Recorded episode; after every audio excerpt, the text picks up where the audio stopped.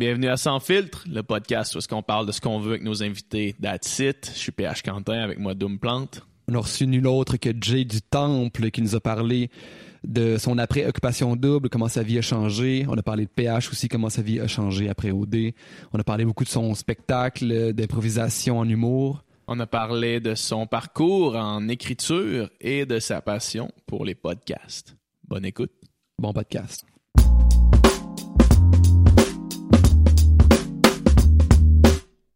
J'ai du Temple. Les boys, les boys. Merci d'être là infiniment. La semaine passée, je te décrivais déjà comme le gars le plus occupé du Québec. Ah, c'est parce que tu connais pas mon beau-frère. Ah, OK. puis, euh, puis la semaine passée, c'est là qu'on a vu La soirée est encore jeune. Ouais. Puis là, j'ai fait OK, il passe du gars le plus occupé du Québec à Elon Musk occupé. Mais sans la partie où je change le monde. Ouais, là, tu sais, c'est ça. Ben, une écoute à la fois. Ou la partie où tu sors avec Grimes aussi. mon rêve. Mais non, mais ça je pense en fait que ben vous savez ce que c'est, je pense que dans tu sais moi j'ai 26 ans, je vais bientôt avoir 27, euh, ça fait 5 ans que je pratique mon, mon, mon jeune métier puis fait que c'est le genre de moment, je pense que tous mes amis sont occupés, tu sais, Ouais. n'importe qui je pense que ça fait 5 ans qui fait sa job est rendu à une espèce de pic où ben au début souvent tu fais ça mais il y a pas grand chose plus loin tu peux te calmer plus. Aux 5 ans il y a une espèce de pic de en tout cas si t'as bien travaillé ça va bien. Fait que je pense que tout le monde est occupé autour de moi. C'est juste que moi ben je fais une job public fait que c'est sûr que j'ai l'air occupé parce que t'es comme ok attends là, je- tantôt j'étais dans le char je l'ai entendu à la radio. Là j'arrive chez nous je le mets à télé, je le vois à la télé. Puis je le vois sur Instagram il est en show après. Comme fait que ça a l'air pire que tout mais tu sais, je veux c'est ça, là, quand je travaillais dans le champ, ben, je faisais 70, 75 heures semaine, c'est pas plus. Puis, ben, c'est juste qu'à ce moment-là, j'étais pas très actif sur Instagram, parce que ça existait pas. Mais c'est ça, tu sais, je pense que oui, je suis, je suis occupé, mais, euh, mais j'ai tellement déjà eu rien Ouais. que je veux jamais chialer de ça. Je suis fatigué, ça m'arrive, tu sais, mais c'est à moi de gérer ça, tu sais, puis tu sais, je trouve ça fatigant. Je ah, je suis brûlé, regarde, je suis là, là, tu sais, comme, ah, reviens-en, là, on l'est toutes, là, tu sais. Mais est-ce que tu dois dire non de fois? Ben, tu dis oui à tout. Non, non, on dit non, on dit non Ah ouais. beaucoup. Ouais, ben c'est parce que c'est comme n'importe quoi, tu sais, c'est que le- la quantité de demandes euh, grandit, puis les les, tu sais, on- c'est- je voudrais faire toutes les levées de fonds possibles, Ouais. je Ah, voudrais ouais, ouais. faire toutes les vidéos pour tout le monde possible, puis mais à un moment donné, c'est de faire, hey, attends là, c'est si je veux que ma qualité de vie, puis que je reste le fun, puis que je, Mhm. parce que t'es tout le temps en performance, c'est ta personne. Fait que euh, si je veux rester plaisant puis le fun, ben je pense à un moment donné, il faut que tu filtres. Puis moi, c'est ma soeur, ma gérante, fait que c'est c'est Laurie qui filtre ça. Quand elle est pas sûre, elle me demande ça, qu'est-ce que t'en penses, mais tu sais, la plupart, habituellement, elle a un bon, elle a un bon flair. là. Ouais. Ben, ça, ça, ça nous touche d'autant plus que tu sois avec Yes, nous ce merci, matin. merci. Quelque chose que, que euh, moi j'ai remarqué à propos de toi, juste du temps, tu sais, on n'a pas passé, on a passé beaucoup de temps ensemble, mais pas, Pas du vrai gros. pas du gros temps de qualité Ouais, ensemble. ouais. Mais quelque chose que j'ai remarqué, c'est à quel point, euh, à quel point tu es un gars généreux? Puis là, je dis pas ça pour te flatter en sens du poil, mais à quel point tu es réellement un gars généreux? Tu sais, quand on était euh, à OD, à chaque occasion que tu avais, de venir avec nous, puis de t'asseoir, puis de parler, tu le faisais. Tu sais, puis t'étais pas obligé de faire ça. Comme aujourd'hui, t'es pas obligé d'être ici. mais ça, ça, puis tu sais, personne l'aurait su si tu m'avais dit non. là. Non, Tu non, non. Si tu m'avais dit non, je, été OK, Jay, il, il est occupé, il Ouais, vient ouais. pas, tu sais. Puis, euh, fait que, tu sais, mais, mais ça, on dirait que ça, pour moi, ça fait apprécier encore plus ce que tu fais à l'extérieur de juste euh, les communications interpersonnelles. On dirait que de savoir que tu es accessible, entre guillemets, Ouais. euh, ça te rend plus humain. Puis, euh, je trouve que c'est vraiment quelque chose que le monde peut-être savent pas de toi, mais que je tiens à te remercier beaucoup de, de ça. C'est bien gentil. Ben, c'est un. Je pense que la meilleure chose qui est. Une une des très bonnes choses qui est arrivée pour moi, mettons, dans, dans, dans le- le métier, j'aime pas vraiment ce job-là, mais ce, ce mot-là, mais euh, c'est que moi au début ça ça fonctionnait pas super bien, tu sais, j'étais j'étais pas particulièrement bon, euh, mais je pense que j'ai toujours fait ça vraiment pour les bonnes raisons, tu sais, puis c'est-à-dire que ça me fait triper, tu sais, faire des jokes, puis tu sais là c'est rendu de la télé, puis ça, mais fait que fait que j'ai- puis j'ai un bon instinct qui fait en sorte que je choisis les choses vraiment quand j'ai un bon feeling puis euh, quand j'aime pas ça ça va paraître tu sais, ça ça fonctionnera pas puis euh, ce que j'aime moi c'est l'humain à humain j'aime jaser. Ouais. fait que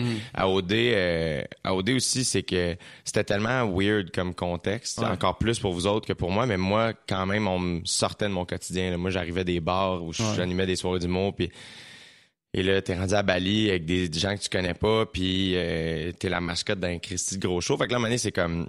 Mais tu sais, on a, on a le même âge. Ouais. euh, on a On a les mêmes int- intérêts les mêmes communs, intérêts, exact, plein de points en commun euh, avec beaucoup de candidats. Ouais. Fait qu'à un moment donné, c'est comme... Puis en plus, euh, vous avez tellement l'air d'avoir du fun dans votre dans votre maison. La maison des gars, c'est vraiment nice. Et c'est l'effet chambre d'hockey. Ouais, ben, fait que les boys arrivent, puis là, ben, ça se fait des jeux qui se peuvent... Ils ont rien à faire, fait qu'ils s'inventent des jeux et ils ont l'air de plus triper alors que moi ben je suis là ben oui j'ai accès à mon téléphone mais je me semble que j'irais jouer avec eux autres fait que fait que c'était c'était oui c'était naturel pour moi de le faire mais c'était aussi une question de euh, moi, j'avais hâte à mon premier souper parce que la, la première semaine est bizarre pour l'animateur parce que vous, c'est puis je suis pas dans le game, fait que c'est normal que je garde une distance. Mais vous autres, vous communiquez beaucoup, puis vous apprenez à vous connaître. Puis après ça, moi, je débarque, mais la première semaine, c'est au compte-goutte, tu sais, parce que c'est important ouais. que les candidats se parlent entre eux, qui fait en sorte que le premier souper, on s'assoit. Puis je te pose des questions quand même confrontantes ou comment s'est passé la semaine. Puis ça, puis là, il faut que le candidat s'ouvre à moi.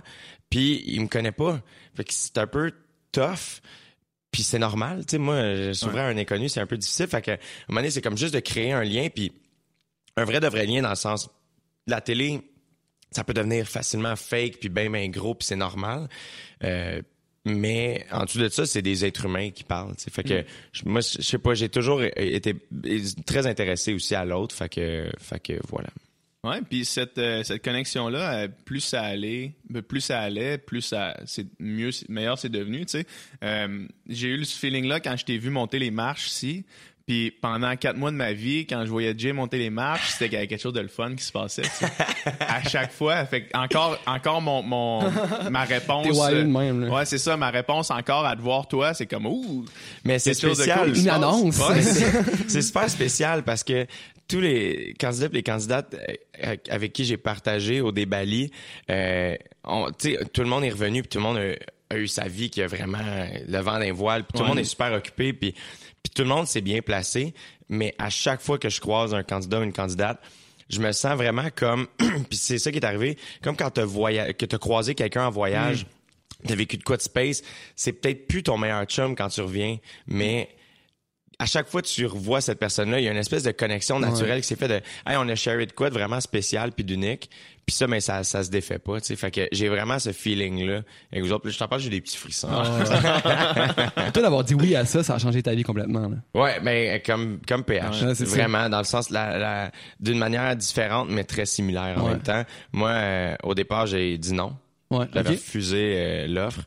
Euh, J'y repensais cette semaine parce que la vie va tellement vite. Ah, ça, ne- ça, fait une- ça fait un an. ça fait un Là, an. un an, jour pour jour, il y a quelque chose qui s'en venait. Ouais. Puis ça allait, ça allait tout changer. Ça n'a aucun bon sens comment Ouais. la vie va vite. Puis tu sais, des fois aussi, tu sais, euh, là, c'est le feeling de la rentrée, là, dans le sens où, tu sais, mettons, euh, euh, y- tu sais, il y a des checkpoints dans ton année où t'es comme, OK, attends, tu sais, mettons, justement, là, quand t'étais Ouais, au ouais. secondaire, puis ça, la rentrée, c'est un gros moment de, ah, attends, j'étais où l'année passée? Je suis rendu où cette année? Là, moi, cette année, c'est OD, ça a fait comme, attends, je repars là. Ouais. Je me rappelle ouais. quand je me suis fait offrir la job, là, On dirait que c'est hier. Oui, puis c'était mon Dieu que ma vie était autre chose, puis en même temps, il y a rien qui a changé. C'est ça qui est space, tu sais, c'est que Ouais. ça change mais c'est pareil, tu sais. Fait que moi quand je me suis fait offrir ce job là, là, moi je pensais que je devenais chroniqueur pour OD+ en direct qui est l'émission à Musique Ouais. Plus qui joue après OD. Ils me disent, ah, on a un meeting je- mercredi matin à 10h. Moi, ma soeur me dit ça, puis moi, je suis comme, ah, c'est un meeting avec les gens qui font OD+, fait qu'il y a des humoristes que je connais, ça fait que je suis pas stressé. Le meeting est à 10h, je me lève à 10h moins quart, euh, je mets, je suis habillé sensiblement la même manière, un petit coton tout ça. J'arrive là, puis je rentre à 10h pile, 10h02, tu sais, puis j'arrive à la réception, puis la fille de la réception est comme, tu viens pourquoi? Puis je suis comme, moi, dans ma tête, je suis comme, c'est sûr qu'il y a quelqu'un qui est arrivé avant moi, tu sais, fait que je suis comme, ben, pour le OD+, puis comme, tu viens rencontrer qui? Là, je dis non, monsieur. Puis à ce moment-là, j'ai aucune idée c'est qui cet homme-là. Aujourd'hui, je sais, c'était le directeur de la programmation de V à ce moment-là. Et là, je me ramasse, et comme son assistant vient te chercher, je suis comme, il y a un assistant, man.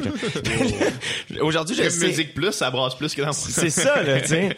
Puis là, finalement, moi, je me ramasse dans le meeting. À ce moment-là, j'ai aucune idée qui est autour de la table. À ce moment-là, aujourd'hui, je sais, directeur de la programmation, la, la productrice de OD, la productrice au contenu, comme, c'est tout du monde que, mais ils disent leur titre, puis je comprends pas c'est quoi. fait que je suis juste assis là, puis je comprends pas pourquoi je suis tout seul, tu sais.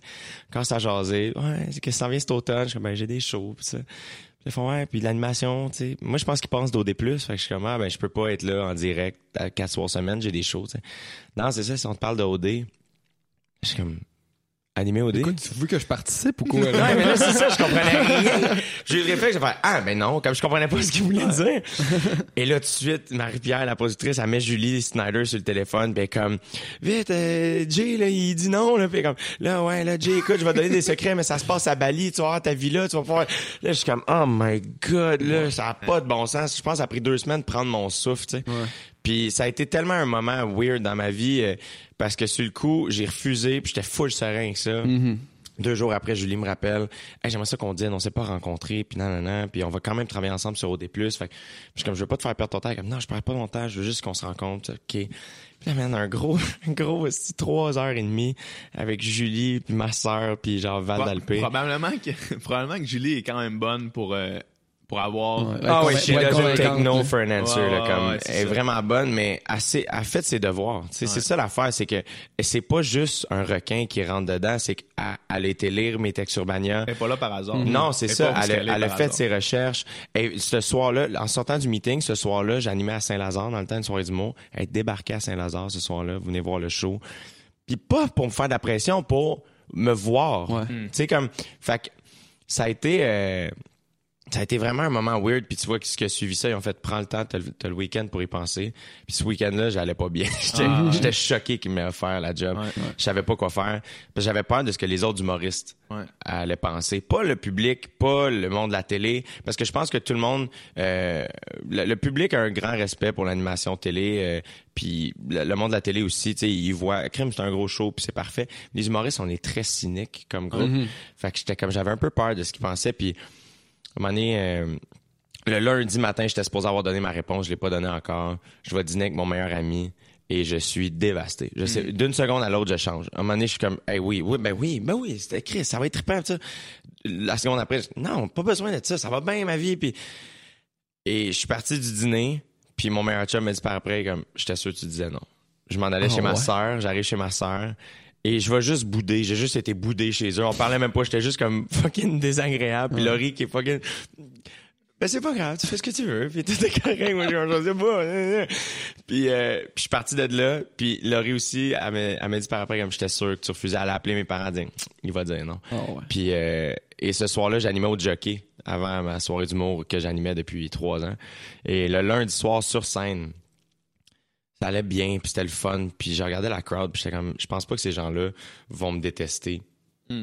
si j'ai si j'anime au dé. Clairement pas. Je pense que tu peux être plus qu'une chose dans la vie. Ouais. Puis je pense que ces gens-là savent qui je suis, ou du moins ils, ils, ils semblent comprendre qui je suis, puis ça va pas changer. Puis ultimement, si ils se basent juste sur leur perception de ce qui est OD pour me juger, ultimement, je les veux pas dans ma salle. tu sais. De Fait toute façon. Yeah, exact. Fait que j'ai fait, ah, fuck it, on le fait. Puis ce soir-là, il y avait un, un de mes amis qui est un humoriste suisse, Thomas Wiesel, qui était là, sur le show, tu sais, puis euh, après le show, on jase, puis j'étais un peu contrarié, puis comme, qu'est-ce qu'il y a, tu sais, puis je suis comme, je me suis fait offrir l'animation d'une grosse télé-réalité, puis je sais pas quoi faire. Puis il fait, occupation double. Puis je suis comme, ouais, tu connais, comme, ouais, c'est, c'est gigantesque, mais tu le fais, on s'en fout. Ouais. Il était juste comme, do it, on s'en crisse. Puis j'ai fait, t'as raison. Puis le lendemain matin, j'ai appelé, puis j'ai accepté, puis euh, je suis vraiment, vraiment heureux euh, Ouais. d'avoir fait. Ouais. Vraiment, vraiment, je regrette pas du tout. Puis as-tu hésité de la même façon pour la deuxième saison? Ben là, c'était go, je vais. La deuxième saison aussi, j'ai hésité. Ouais. Euh, je pense qu'à ce qui a été dur, parce que le- puis on l'a vécu vraiment différemment, mais je pense qu'il y a une part où c'est similaire, où le début, t'es sur une bulle. Ouais. Ah ouais, c'est ouais. vraiment, vraiment magique. Tu comprends pas ce que tu es en train de vivre. C'est vraiment unique comme show. Il y a rien qui s'approche de ça. Et à un moment donné, le temps fait son œuvre. Puis à un moment donné, c'est normal. Tout le monde est fatigué, Ouais. tout le monde est irrité. C'est dur sur le moral, c'est dur sur les émotions. Ouais. Encore plus pour eux que pour nous. Mhm. Nous, c'est différent parce que, puis mm, je dis nous, c'est vraiment plus l'équipe, tu sais, vraiment Dans la de régie. prod.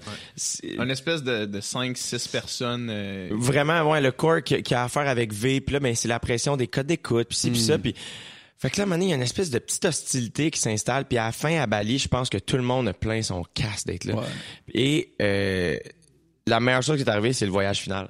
Moi, je suis arrivé à Singapour et je me suis, même j'ai senti que l'équipe a fait, ah mon dieu, on a retrouvé Jay.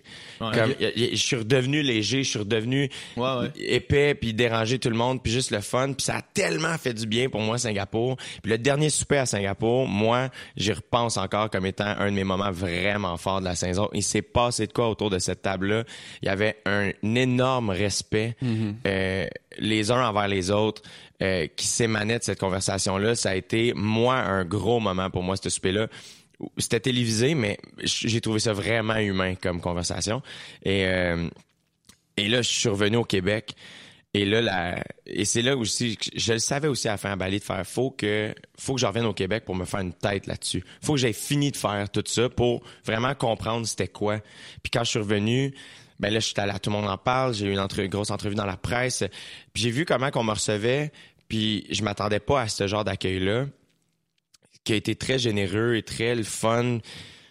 Puis là, on dirait que j'ai fait, ah, ok, attends, là, c'est cool, là, tu sais, ça, Ouais. ça, ça- on a bien fait ça, puis c'était le fun, puis j'ai bien fait de le faire, puis les gens ont vu que je suis resté real là-dedans, puis Ouais. tu peux être plus qu'une, tu sais, comme, c'est, c'est, c'est dans la vie, il y a l'art, puis il y a du divertissement, ça existe, le divertissement, puis ça naît, tu sais, fait que, à un moment donné, euh, le lendemain de mon passage à Tout le monde en parle, le lundi matin, j'avais des entrevues radio, fait que je me suis levé à comme 5 heures du matin, puis et là, je suis en train de déjeuner avec l'attaché de presse, Charles, puis euh, Ouais. Il est 9 heures, tu sais, puis euh, 9 heures, c'est pas vraiment mon heure, là, dans la vie. je suis bien smooth. Ma soeur m'appelle, ouais, euh, Odé revient, puis ils veulent que t'animes, tu sais. Et euh, Je savais pas avant d'être revenu. non, et là, on est à 5-6 jours de la finale. OK. Et là, je suis comme, bon, il y a une partie de moi qui souhaitait que ça revienne pas pour pas avoir à prendre la décision, Ouais, tu sais, ouais, puis de faire comme, hey, regarde, c'était sick, je, me, je, je quitte Ouais, là-dessus, tu sais. ouais. Et là, finalement, euh, ça, le lendemain, je dînais avec, encore une fois, et encore une fois, c'était un espèce de moment où, hey, attends, là, genre, ma vie a tellement changé entre la dernière fois que j'ai dîné avec vous autres ici, puis aujourd'hui. Puis que là, je suis là. Puis moi, j'étais pas convaincu, euh, mais en même temps, mes craintes par rapport à ce show-là, il, y a- il, il existait plus, dans le sens, ma crainte, au départ, c'était d'être associé à Occupation Double et que ça nuise à, à ma carrière et ça n'a pas du tout été le cas, au contraire, tu sais. Fait que là, c'était plus ça la crainte. Là, c'était comme, OK, attends, c'est quoi? La- les craintes étaient reliées vraiment au travail. Il y a des choses que j'ai pas aimées là-bas. Puis on s'entend, c'est des petits irritants. Là. Je suis un gros plein de merde. là. Je me fais payer pour aller à Bali, puis là, en Grèce. Je suis vraiment chanceux. Il y a des fois, souvent, des gens sont comme, ça doit pas être évident de gérer tout ça. Je suis comme, je suis payé pour aller à Bali. Il y a pire, tu sais. Il y a pire Il y a vraiment pire que ça. Fait que, fait que là, à je je me suis juste assis, puis j'ai fait, OK, attends c'est quoi les conditions qui feraient que je leur ferais? Je leur ai offert ça. Ils ont accepté. J'ai fait, let's go. La première année, j'ai accepté beaucoup pour le- l'exposure. Ouais. Cette année, c'est vraiment pour le plaisir. Vraiment pour le plaisir parce que l'équipe est extraordinaire. Puis c'est le fun de refaire quelque chose que tu as déjà fait. Euh, fait que là, d'arriver puis de faire, hey, attends, je sais c'est quoi. L'année passée, ça m'a pris un trois semaines. là, Ouais. Vraiment catcher c'était quoi mon travail, puis c'était quoi ma place par rapport au candidat, puis à l'équipe. Puis et, fait que j'étais toujours un peu comme, Ah, je peux, tu sais, comme je voulais aider, tout- je peux-tu aider le gars de son? Je suis comme, non, c'est pas ça ta job, tu sais. Fait que, tandis que là, en tout cas, je, hey, je sais où je m'en vais, je sais c'est quoi, puis je suis vraiment excité, tu sais. Fait que ça a été, euh, ça a été une grosse décision, mais une fois qu'elle a été prise, j'étais comme, let's go, puis on part. tu sais. Cool. Ouais. Puis est-ce que l'émission, euh, est-ce que la mission est la même? Est-ce que l'approche est la même ou vous essayez quelque chose de différent au niveau de- des candidats, au niveau de. Je sais pas trop?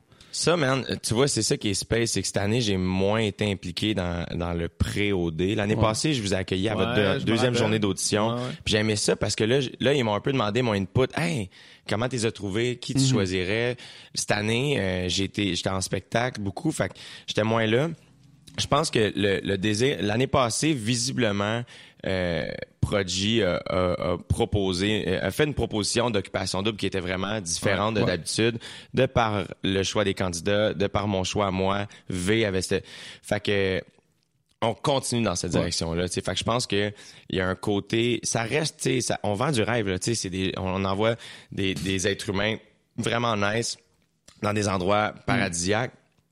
Tu sais, il reste un peu de, tu sais, on veut faire rêver le public, veut, veut pas. C'est comme, Caroline, c'est beau cette place-là. Puis, mais à la base, c'est vraiment de, de choisir des êtres humains colorés, puis le fun, tu sais. Puis le, le show, c'est les candidats, c'est pas moi, tu sais.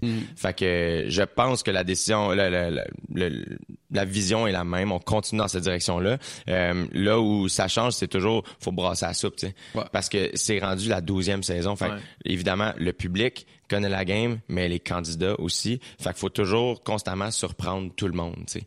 Fait que, euh, fait que voilà.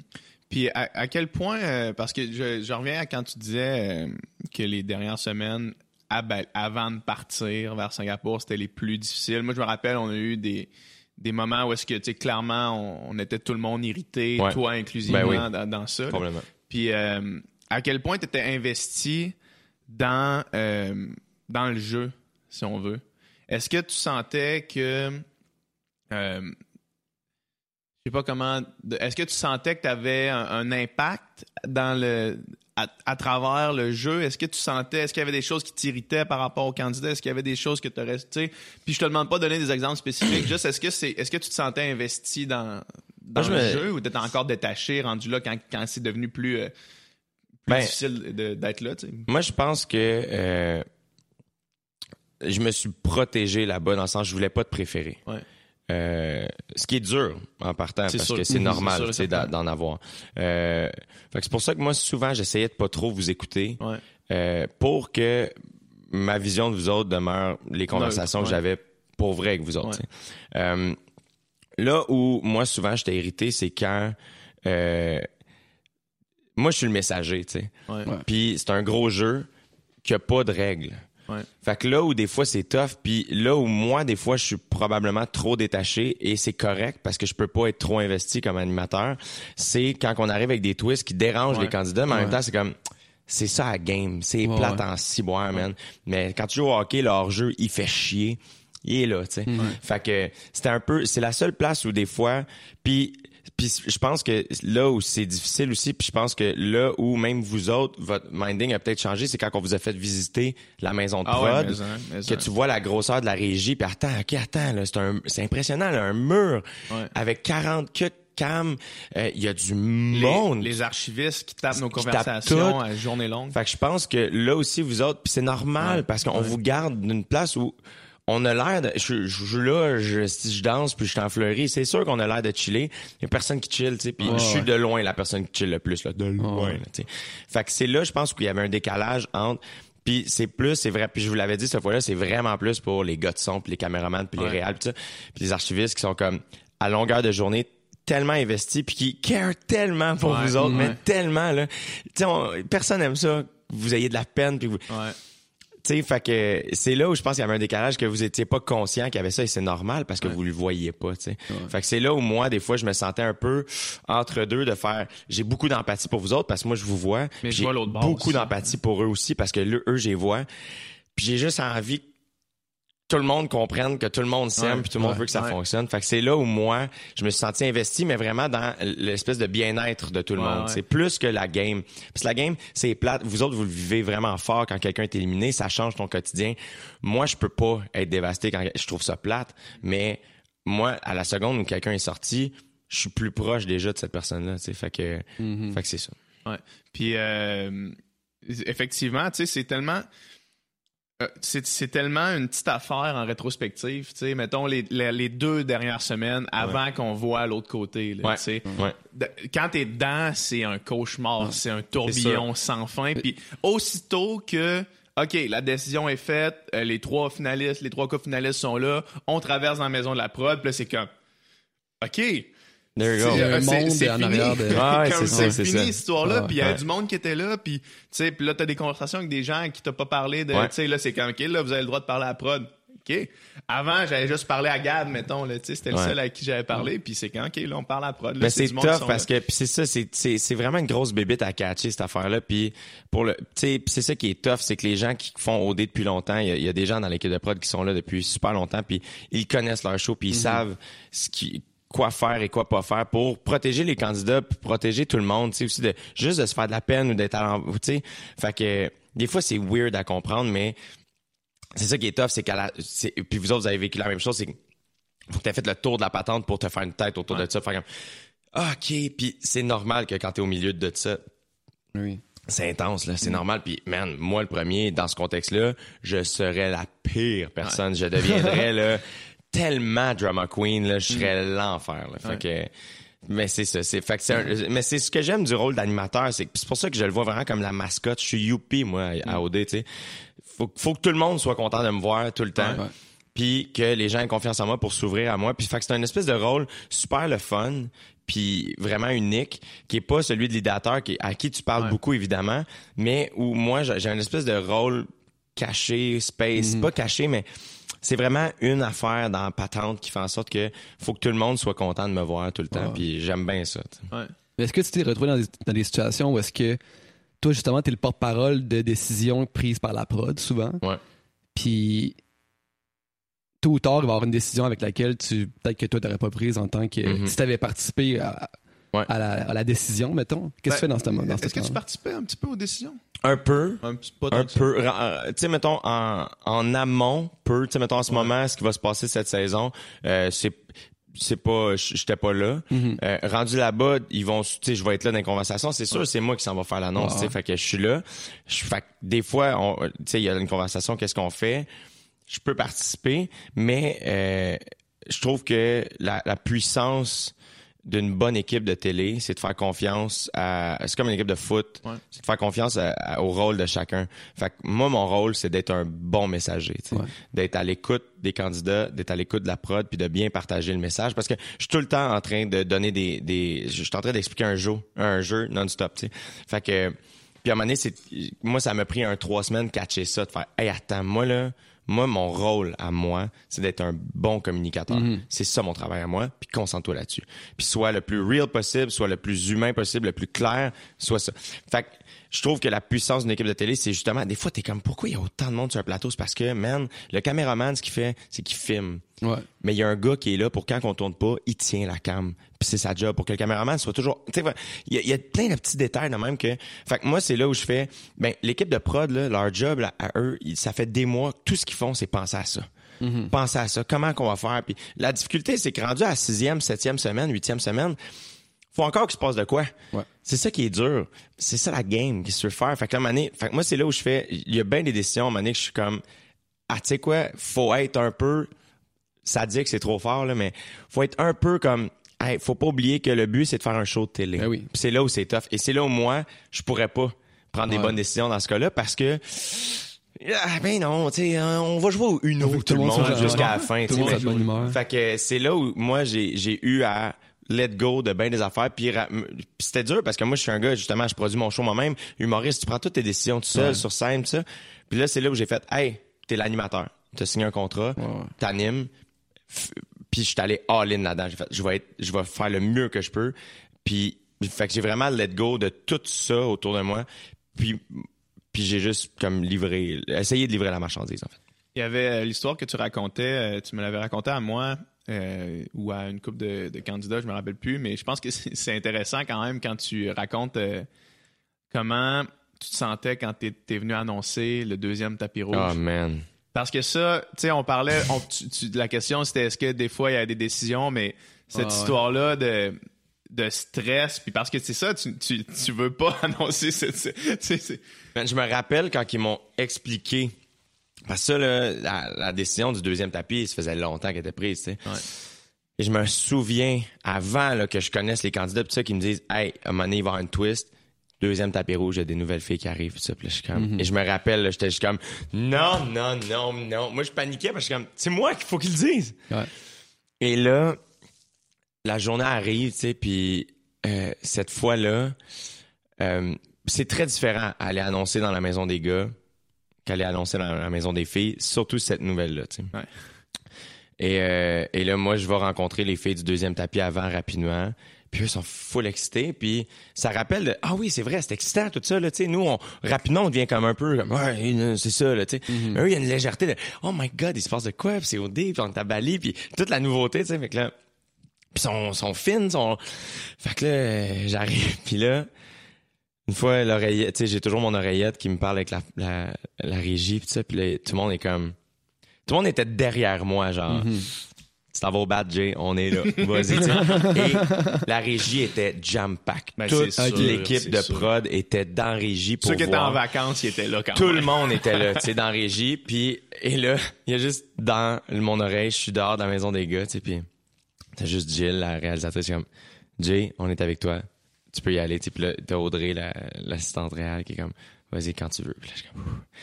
Je rentre. Et là, on montrait des images On du était contents, tapis rouge. autres, c'était comme, Eux sont yeah! full contents. tu t'en crissais pas mal. Ouais, moi, je m'en C'est crissais. ça, tu sais, mais on montrait, tu sais, au départ, c'est une bonne nouvelle, c'est comme, hey, Ouais, regarde, enfin, on regarde le tapis hier, rouge. on est entré en onde, tout le Québec a vu le tapis rouge, voulez-vous voir des images du tapis rouge? Hey, ben oui, man, ils sont tellement curieux de voir ce qu'on... Ah. Fait que là, hey, pis c'était beau le tapis rouge, je vois des images, on rit, ah, c'est vrai, t'as dit telle affaire, ah, ouais, non, non, non.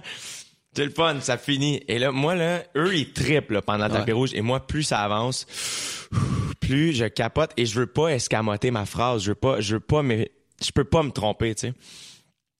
Là, ça finit. Les gars, êtes-vous contents? Ouais. Bon, il y a une affaire que...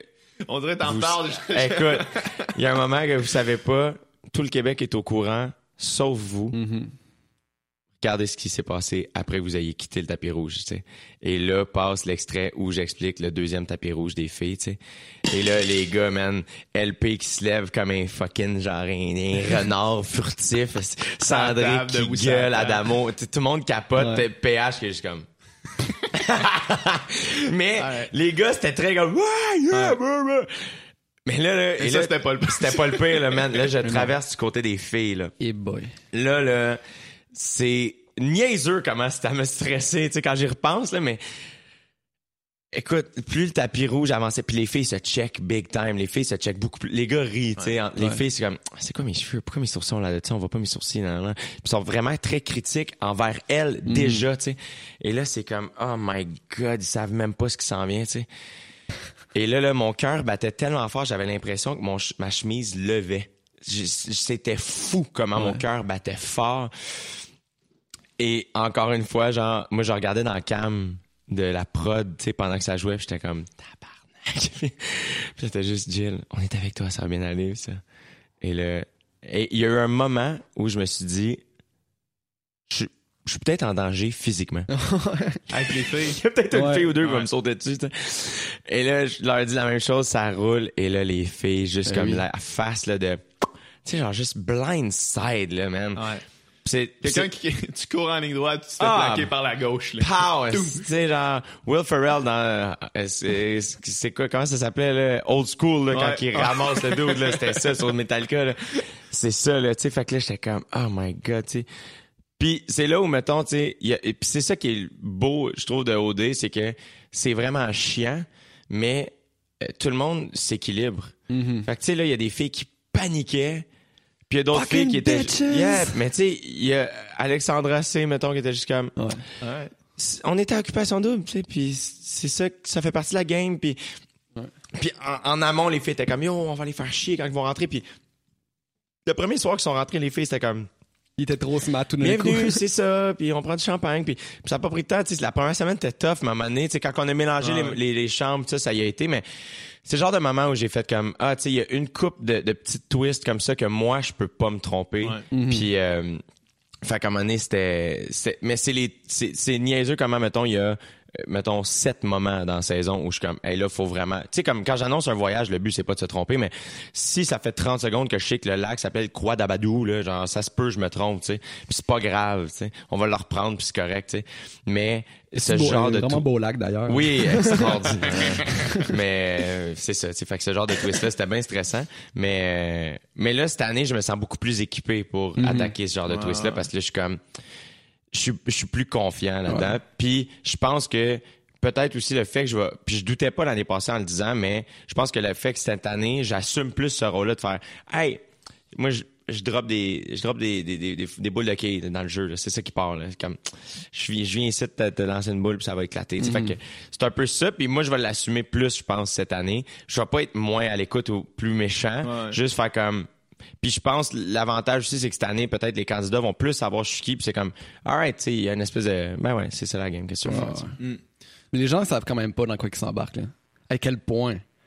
non Parce mais que tu sais je pas toi que tu vas PH, avoir trois mettons. jours à, à attendre à rien faire. Là. À- non puis puis c'est là aussi des fois aussi ben tu sais c'est écrit dans le contrat mais c'est Ouais. jamais comme le vivre C'est pas, tu, tu peux pas vraiment savoir. C'est ça, mais, même- mais c'est la même chose que moi. Ouais, tu sais. c'est ça. Ils ont beau t'expliquer, il faut vraiment que tu passes au travers pour comprendre. tu sais. Puis je pense que les candidats le vivent vraiment différemment. Puis c'est ça qui est dur, c'est que faut un peu les laisser tout seuls pour Mhm. qu'ils... Puis ils sont pas tout seuls, ils sont jamais tout seuls, tu sais, puis ils sont libres de faire ce qu'ils veulent. C'est ça l'affaire, tu sais, mais c'est...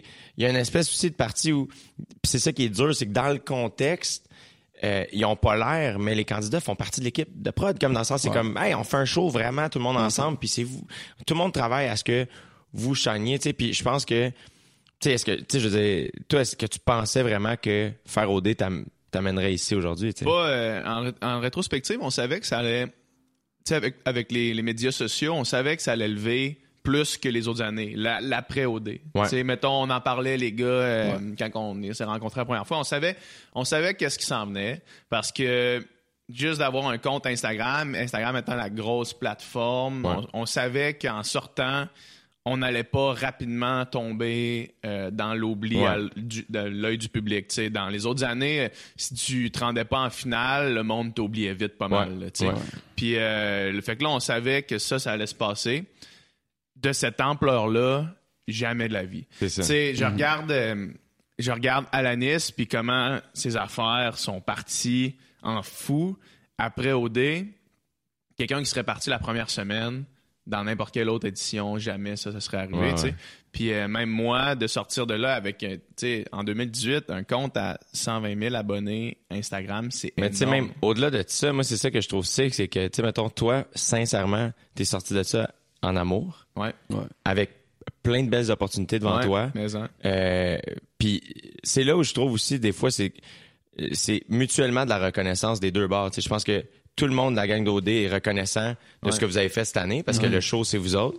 Puis je pense que c'est ça qui est le fun des candidats, c'est que tous les candidats ont une reconnaissance, c'est de faire hey merci de l'opportunité. Tu sais. Moi, ça a pris un certain temps, par exemple. Ouais. Tu sais, j'étais- j'étais- c'est sûr que j'imagine que c'est peut-être la, la nature, euh, la déformation professionnelle de compétiteur. en Je pensais que t'allais gagner, là. Ben, ouais, ouais, mais non, mais c'est ben, c'est tu normal. C'est C'est difficile de pas normal. penser qu'on- que tu vas gagner dans la situation que j'étais, tu sais. Ouais. On a écouté les émissions avec, tu sais, on était à, à Tremblant. On a écouté les émissions avec du monde, tu sais, quatre personnes qui étaient pas ensemble, quatre personnes qui étaient, tu sais, fait que dans ma situation, quand tu sais pas c'est quoi, c'est quoi l'intérêt du public, quand tu sais pas c'est quoi C'est clair. tu sais, le, qu'est-ce que le monde pense de toi. C'est sûr que c'est sûr que on s'attendait à gagner, mais pas nécessairement à cause de ça que ça m'a pris du temps. Peut-être juste euh, peut-être juste parce que je sais pas, je, suis pas habitué de pas contrôler qu'est-ce qui est montré de moi. Ouais. Peut-être. Puis, euh, puis c'est ça. Mais Ben, je pense aussi, puis corrige-moi si je me trompe, là, mais il y a une partie aussi de. euh, tu sais, mettons, moi, le pire tournage que j'ai trouvé, pour moi, là, pour ma part, ça a été l'heure de vérité. Euh, Ouais. qui est le lendemain de la finale. La finale, pour moi, puis pour toi, ça, on- tu l'as sûrement vécu très différemment de moi. Moi, la finale, ça a été probablement le moment le plus stressant de ma jeune vie professionnelle. Ouais, c'est faire, t'es en direct pendant 10 minutes. C'est pire être en direct 10 minutes qu'une heure. Une heure, tu peux comme gager ton temps. 10 minutes, c'est 10 minutes. On pouvait pas buster. Fallait que je tombe. Tu sais, il y avait tellement d'éléments. Il fait froid, t'es dehors. Il y a des gens nerveux, une des familles qui montent, des confettis, puis tu remercies des commanditaires, tu dis des bonnes affaires, tu peux pas te tromper. Le prompteur est loin, je vois rien, je vois pas le temps que j'ai. Ça a vraiment été un moment que je pensais pas me rendre au travers. J'ai rarement été aussi nerveux avant Ouais. quelque chose. J'étais insupportable avant d'entrer en onde, vraiment, vraiment. Puis en sortant, à la fin, j'ai, tu sais, comme j'ai un peu craqué, là, tu sais, les bras de ma mère, de faire comme, oh my god, je peux pas croire, j'ai passé au travers. Et ça s'est fini. Dans ma tête, c'était, ce moment-là, j'étais comme, c'était tellement positif. C'était tellement positif. Euh, je trouve, c'était l'accomplissement de d'une grosse montagne qu'on passait pas vraiment à passer au travers. Puis là, tu regardes, puis elle a pas l'air si grande que ça, tu sais. Et le lendemain, on est allé péter ça, avec Ah, l'heure de vérité. Puis ce que c'est normal, comme on a besoin de ce show-là, je pense, il y a des choses qui ont besoin d'être dites. Pas mal plus pour vous autres que pour les autres. Ce qui est tough de ce tournage-là, c'est que les candidats sont pas tous à la même place dans leur. C'est pas, un- c'est pas un deuil, mais ish, là, dans le sens où tout le monde n'est pas à la même place par rapport Ouais. à leur Il y a aventure. Fait qui ont du recul, il y en a d'autres qui n'en ont pas pantoute. Exact. Ben, Exact, c'est ouais. qu'il y en a qui ont fait qui ont vécu une vie après Ouais. OD, Ouais, ouais, déjà ça, sont exact. déjà rendus ailleurs, Ouais. ils savent ils ont eu la réponse du public, ils savent que hey my god, attends, le public est content, peu importe ce que tu en as fait dans l'aventure, le public est super t'as as du monde qui tripe sur toi puis t'as- t'as- tu peux te placer puis ça, vous autres vous veniez de débarquer, Ouais. vous venez d'apprendre que vous avez perdu, vous avez pas encore vos téléphones, euh, vous êtes tu sais comme fait que c'est un espèce de mixed feeling de pourquoi j'ai fait ça? Hmm. Mais c'est normal d'avoir comme un petit mois, mettons, au moins un mois, pour absorber tout ça, pour faire comme ah attends, c'est vrai. Ouais, peut-être que monétairement sur le coup, c'est intéressant de Ouais. gagner, mais dans le contexte dans lequel on est aujourd'hui avec vos comptes Instagram, tout ça, je pense que tu sais t'as gagné fait pas de grosse tu sais. différence dans le non, non, non, vraiment non, pas. tu sais. Puis c'est ça que j'ai trouvé le fun de- des candidats d'Au Bali, c'est que euh, vous avez, parce que ceux qu'on entend encore beaucoup parler, vous, vous faites quelque chose. Ouais. Tu sais, euh, ne serait-ce que LP qui a continué à avoir son gym, euh, qui est Mhm. rendu porte-parole pour des trucs qui ont rapport avec lui, puis ça. C'est super bon. Il y a quelque chose, tu sais. À, à la Nice, Noémie, toi puis Jessie. Fait que c'est ça qui est le fun, je trouve, c'est que vous, en avez fait quelque chose, tu sais. Fait que Ouais. c'est c'est super positif, tu sais. Moi, je me rappelle euh, au, au- à l'heure de vérité, tu sais, comme tu dis, on n'avait pas vu les, on n'avait pas vu de contact avec Internet, rien, Non. on n'avait pas vu les memes.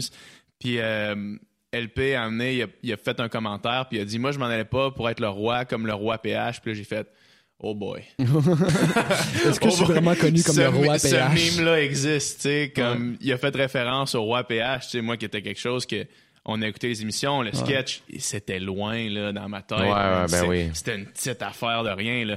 Puis le LP qui fait mention de ça, je fais hmm, probablement qu'il y a quelque chose de plus gros qui se cache derrière Ouais. cette histoire-là. Le sketch, il, est- il est mal Mais passé. finalement, ça n'a pas été super. Mais toi, t'as-tu, c'est là aussi où, tu sais, comme, t'as-tu été fouillé, toi, quand t'es revenu? T'as-tu remonté, aller voir les commentaires? Ouais, moi je l'ai fait. T'as-tu, qu'est-ce que ça t'a fait, fait? Ça m'a rien fait. C'est ça. Ça m'a rien fait. Moi, la seule affaire qui m'a dérangé, c'est euh, comment mes parents ont vécu ça. Ouais. Parce que, tu sais, pour un parent, euh, même s'il y a 100 commentaires positifs, il suffit qu'il y en ait un négatif, Ah, puis ouais. c'est lui qui, qui t'empêche de dormir la nuit. Fait que, tu sais, ma mère a été obligée de partir en, en vacances euh, la semaine après, puis Ouais, il a fallu ouais. que son chum, il dise, là, arrête de regarder les Ouais, réseaux ouais, sociaux, parce ça. que ça, Ouais. ça, ça achève pas. Moi, j'ai fait le, le retour, puis, tu sais, ma carapace est assez épaisse, fait que ça m'a pas dérangé tant que ça. Puis, de toute façon, on me reprochait de trop bien m'exprimer. Fait que, C'est quand même, c'est pas, C'est pas si pire positif. que ça. c'est pas la fin du monde, ouais, exact. Tu sais, moi, vu que mon meilleur ami était à OD, j'étais vraiment un f- OD freak, là, Ben oui, complètement. tu sais. c'est sûr. Tout ce que je pouvais écouter, Quelqu'un les, qui le serait pas normalement. Ouais. tous, les, tous les extras possibles, euh, même OD la nuit, là, Ouais. écoutez ça. Mais sérieusement, je pense que cette année, c'est quelque chose qu'on a quand même réussi à faire, c'est que il y a- on a vraiment, puis je pense que, puis quand je dis on, ça inclut comme littéralement tout le monde qui a travaillé sur OD. Je, je sais pas ce qui s'est passé, mais il y a eu une magie qui a opéré qui a fait en sorte que, oui, t'as embarqué évidemment parce que tu connaissais PH, mais il y a bien du monde qui me disent, hey, j'avais jamais écouté ça de ma vie, puis cette année, ouais. je sais pas pourquoi je l'ai écouté. Pour vrai, suffit que t'en écoutes un puis t'es fait. Ouais. Mettons que tu veux vraiment pas embarquer, là, Mm. tiens-toi loin parce que si t'en écoutes un, t'es hooked, man. Ouais. Il y a vraiment de quoi d'addictif dans, là-dedans. Je sais pas c'est quoi, mais tu, te fais pogner à coup sûr. Ouais. Mais bref, quand toi t'es revenu, parce que t'es revenu un peu plus, un peu plus tôt Ouais, que autres. le 23 novembre. Ouais. Puis là, t'as donné une couple d'entrevues, puis là, moi, j'écoutais tout pour avoir des petites infos, des petites affaires que je pouvais. Où est-ce qu'ils sont? Puis là, l'animateur de radio, il te demande, c'est qui les boys avec qui tu t'entends le mieux? Ouais. Puis là, tu dis, bah, euh, je m'entends bien avec LP, Cendric, Adamo, nanana, nanana. Finalement, tu nommes tout le monde sauf lui. C'est vrai? Qu'est-ce qui t'a fait, tabarnak? Ben pour vrai, le pire, c'est- mais c'est ça qui était tough. Parce que ça, c'est des questions. où J'étais comme, Ouais. c'est dur de nommer parce que sincèrement, je m'entendais bien avec les Ouais, gars, puis ben, tous les gars, puis t'en fais partie. Puis tu vois, moi, je me rappelle pas ne pas l'avoir nommé, mais parce que c'est c'est euh, puis euh, c'est rien contre les filles, là, sincèrement. Mais on m'a tellement dit au début.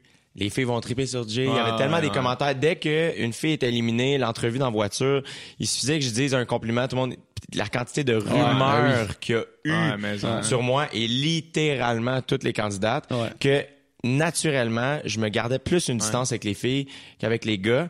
Donc les boys, je rentrais dans, dans la maison puis j'allais Ouais. chiller avec eux Puis lui s'entraîner une coupe de fois avec nous autres. Ouais, c'est ça, tu sais, fait que c'était tu sais, il y a eu un core, je pense que c'est normal que les gars qui partent dans les premières semaines, on soit un peu moins proches, on les a moins vus, mais tu sais, je dire Cendric, PH, Adamo, puis LP, ça a été quand même les gars avec qui j'ai passé entre Le guillemets le plus de temps, temps. Fait que ça ça a été Karim. Pauvre Karim. On toujours.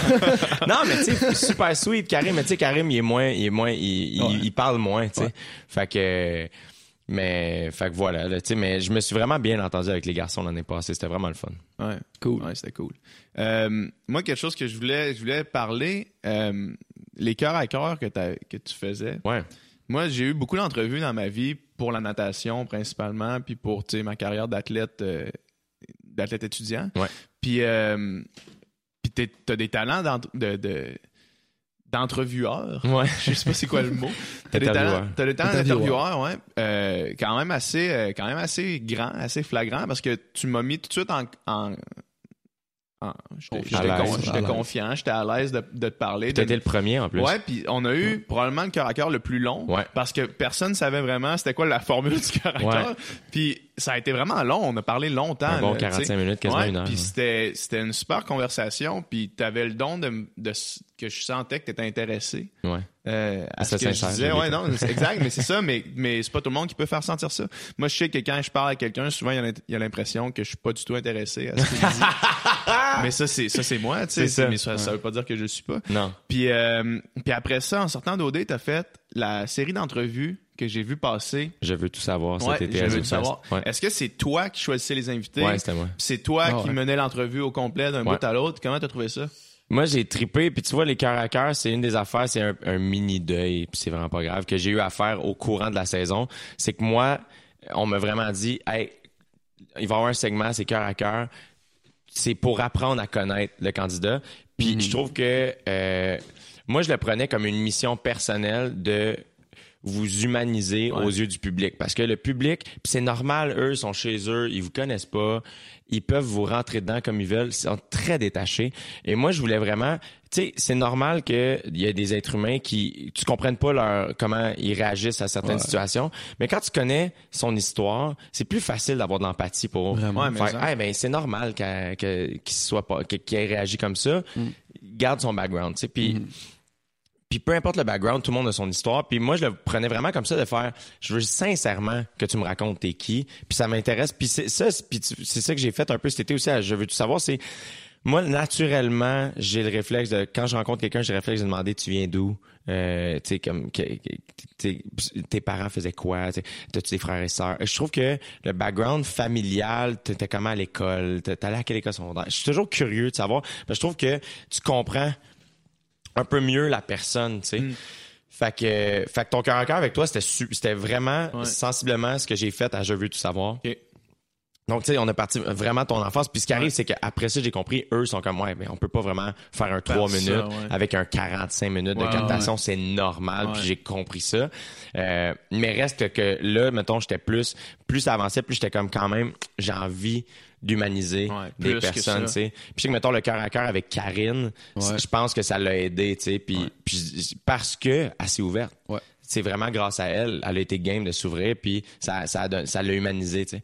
Fait que cet été, ce qui est arrivé, en fait, c'est que moi, ça fait un bout de temps que les entrevues, ça m'intéresse vraiment beaucoup. Euh, puis euh, des longues entrevues. Ouais. Parce que je trouve que tu peux, tu peux aller bien plus loin, tu peux être plus nuancé, tu peux prendre ton temps, tu peux parler de plein de sujets. Puis il y a personne qui est stressé de, tu sais, là, on vient parler d'OD pendant peu importe combien de temps. Il Ouais. y a pas de stress avec ça parce que c'est comme, on, on a le temps qu'on veut. On n'a pas de forme. hein. C'est ça. Fait que, fait que moi, j'ai toujours été un gros fan des Actors Studio, euh, des gros, tu sais, Joe Rogan, Ouais, les podcasts Mark Rogan, Maron. euh, Ouais, exact.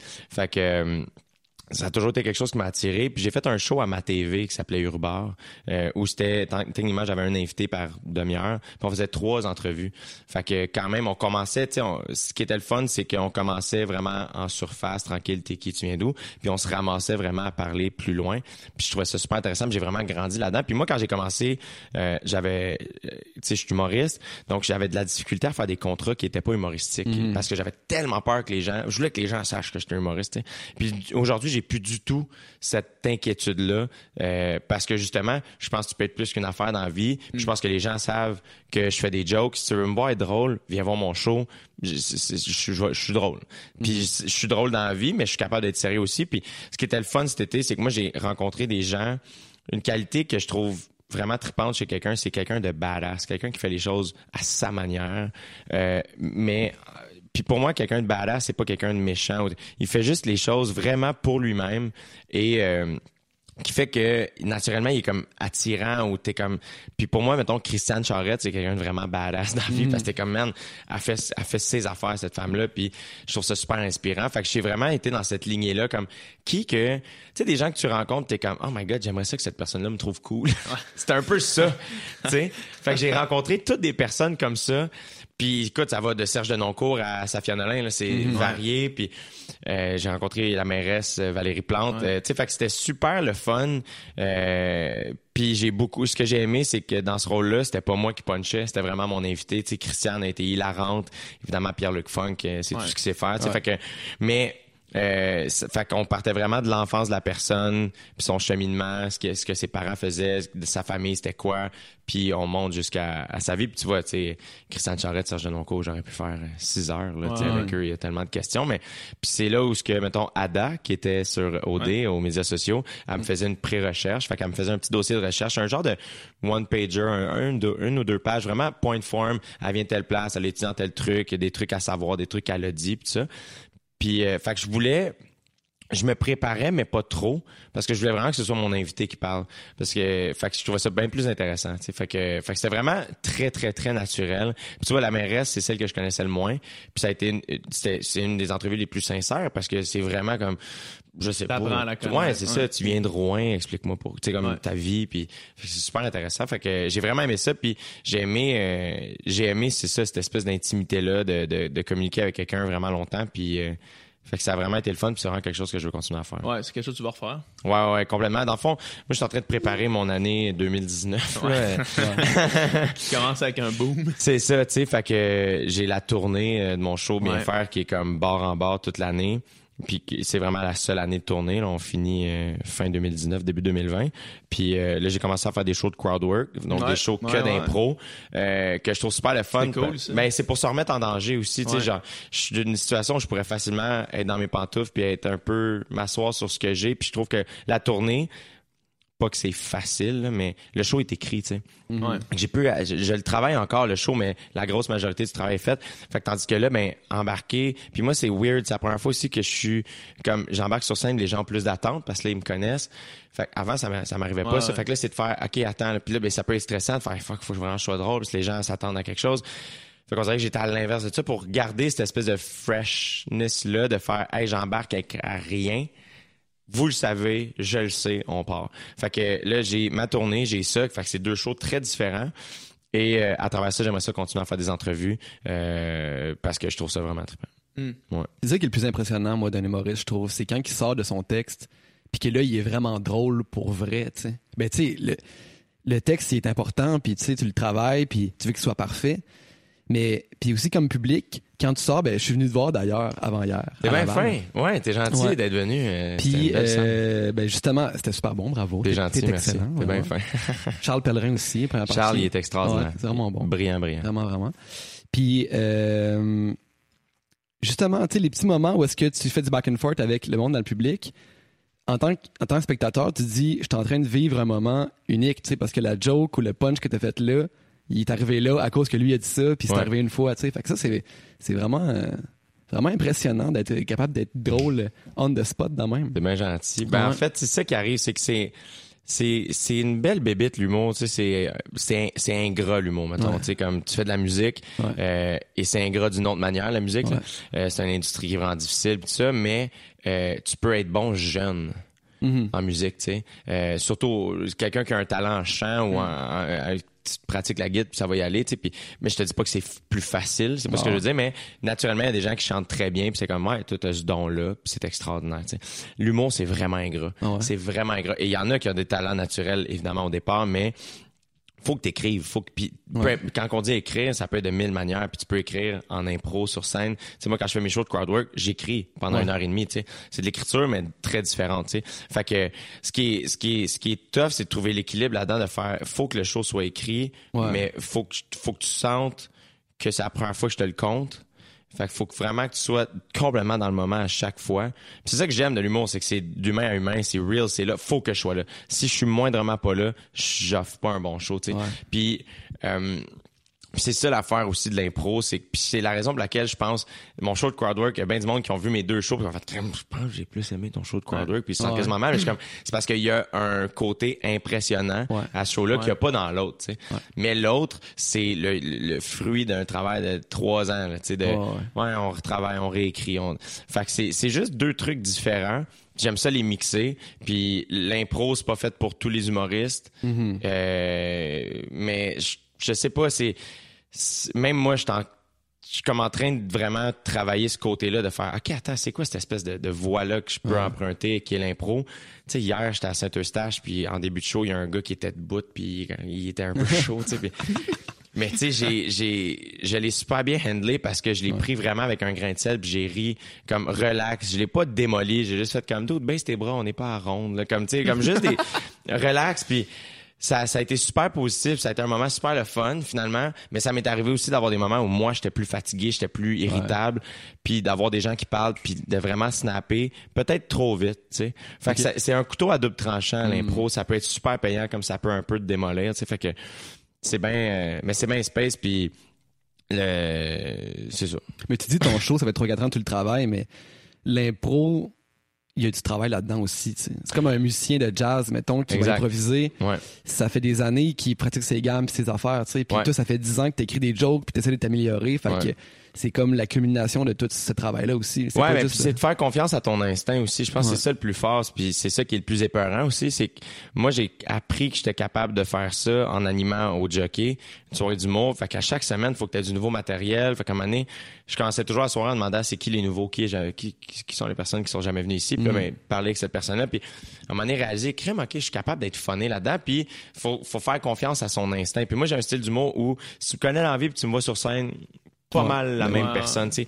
Puis je dis pas que c'est mieux que ceux qui ont des gros personnages de scène. Puis Ça, moi, c'est l'humour qui m'attire le plus. Mes humoristes préférés, c'est les êtres humains que quand je les écoute, et sur scène et hors de la scène, j'ai l'impression un peu, j'ai vraiment l'impression qu'ils sont très, très real et très eux-mêmes. Fait que, euh, fait qu'il y a une espèce de faire confiance à son instinct, puis ça m'a tellement sorti de la merde souvent, tu sais, dans des corpos, dans des dans des situations super tough, super hostiles, des des, des shows froids, des shows où il y a presque personne, puis de faire d'aller chercher le monde de même. Puis aussi, c'est donner aussi l'importance au public de faire, hey, t'es- une partie intégrante de mon spectacle.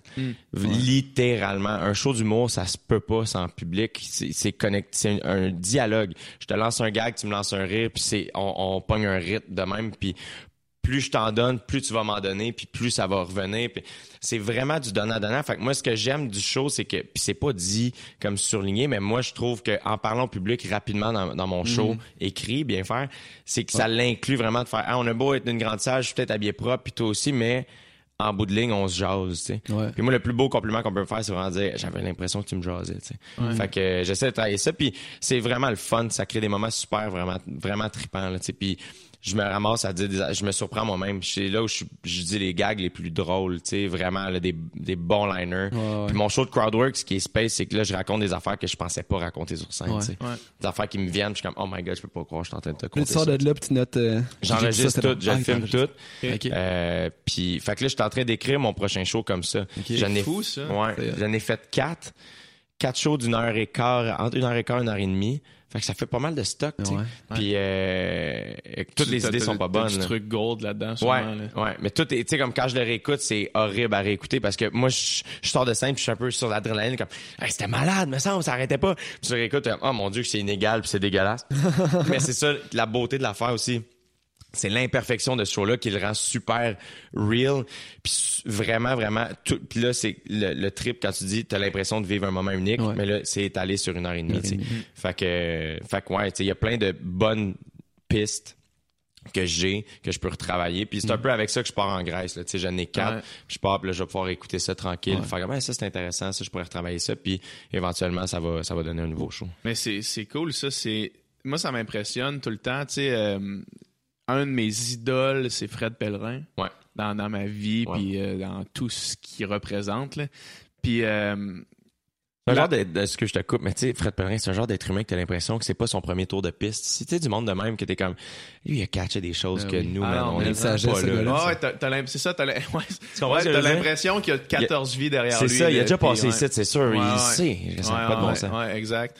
Puis, euh, à un moment donné, je l'avais eu à l'université, il était venu faire euh, une conférence dans un de mes cours, euh, qui était un cours de littérature québécoise. Puis, euh, lui, ce qu'il disait, c'est que il voulait pas, finalement, il a fini par le faire, mais il, il- il était réticent à mettre ses spectacles sur DVD ou ses spectacles sur CD, Ouais. parce qu'il disait, moi, ce que j'aime, c'est que chaque spectacle est différent Ouais. Mhm. à chaque fois. Ouais. Tu sais? Puis, euh, puis quand il a dit ça, j'ai réalisé que de, de prendre une œuvre d'art, une œuvre de la scène, puis de la mettre sur album, De la figer. puis de la figer dans le temps, euh, ça peut nuire un petit peu à l'expérience, tu sais. Puis souvent, mettons, maintenant c'est la grosse mode des, des spéciaux sur euh, Netflix, là, Ouais. où est-ce que tu vois euh, un humoriste. Tu sais, ces gars-là de stand-up comique américain, c'est souvent des gars qui font du crowd work pas mal, tu sais. Ça dépend lesquels, mais il y en a plus que d'autres. ouais. Puis, euh, puis là, c'est comme, OK, ça, c'est figé dans le temps. Ça, c'est le spécial. Puis j'ai l'impression que ça enlève un petit peu à l'attrait d'aller voir un spectacle. tu sais, Parce que moi, moi, mettons, je vais te voir toi en spectacle. Euh, c'est pas, ça n'a pas donné encore, mais j'ai hâte de le faire. Anytime. Mais je vais te voir toi, puis comme, je sais que ce que je vais voir cette soirée-là, il y a personne d'autre qui va le voir, Ouais. à part le monde qui sont en pièce avec Ouais, moi, ouais. Puis ça, ça, ça a comme un attrait pour moi, on dirait. Ouais, mais c'est la là où- musique live, peut-être, C'est ça, là, mais c'est là où je te dis, puis c'est ça qui est beau, je trouve, des, des spectacles live, c'est que c'est d'humain à humain. Ouais, exact. Ça, là, ça va jamais topper. Euh, c'est, c'est- parce qu'il y a trop d'énergie. Ouais. C'est trop puissant. Fait que si il y a un fou rire d'une salle, là, il, se passe de quoi? Quand il y a un malaise, il se passe de quoi? Quand- fait que c'est tellement puissant qu'on comme sentir 100, 200, 300, 1000 personnes faire comme comme rire fort ou tout ça. Il y a quelque chose de vraiment fort là-dedans. Puis je pense que, euh, mettons, ce qui est beau, mettons, d'un special écrit puis bien travaillé, c'est qu'on peut aller vraiment plus loin. Il y a des shows, tu sais, je comprends, dans le sens, aller voir un show de crowd work, tu vas là vraiment pour rire. Ouais. Tu sais, Ouais. Tu vas là pour rire, te faire divertir. Tu sais pas ce qui va se passer. L'humoriste non plus. Fait qu'il dit des affaires, puis il se ramasse à compter des choses que t'es comme... Normalement, tu rirais pas, mais là, tu ris parce que y a un, un- inconsciemment, tu t'en rends pas compte, mais c'est impressionnant, puis tout le monde sait qu'il y a rien. Tandis qu'un show écrit, Il y a quelque chose derrière. il y a quelque chose derrière, il y a une pensée. C'est, puis c'est, tu sais, il y a un- des shows là que t'es comme, ah, si tu sors de là, puis t'es comme c'est, ça, ça te rentre dedans là, comme Une un bon une film, œuvre d'art complète. C'est ça, puis t'es comme, ah, ça résonne pendant deux, trois, quatre jours, une semaine, puis sans que tu t'en rendes compte, mais te faire comme, tu y repenses beaucoup, comme écouter un bon album, puis t'es comme, ah man, attends, là, il m'habite, tu sais. Que, puis ça, ça va pas arriver, je pense, avec un show Avec de un show de- crowd work. non, sûrement C'est que du divertissement. Ouais. C'est c'est de l'art, mais c'est c'est un stunt, c'est c'est trippant, tu sais. Tandis que des shows comme ce qu'Anna Gadsby a fait avec Nanette sur Netflix, hey man, ça te rentre dedans, mais comme un troc, là. Puis c'est là où tu fais la puissance d'avoir écrit ça, d'avoir travaillé ça pendant des mois, des années, de, de, de mettre en mots tout ce qui l'habite, puis tout la- puis le jouer, la hargne qui l'habite, euh, autant qu'un Fred Pellerin.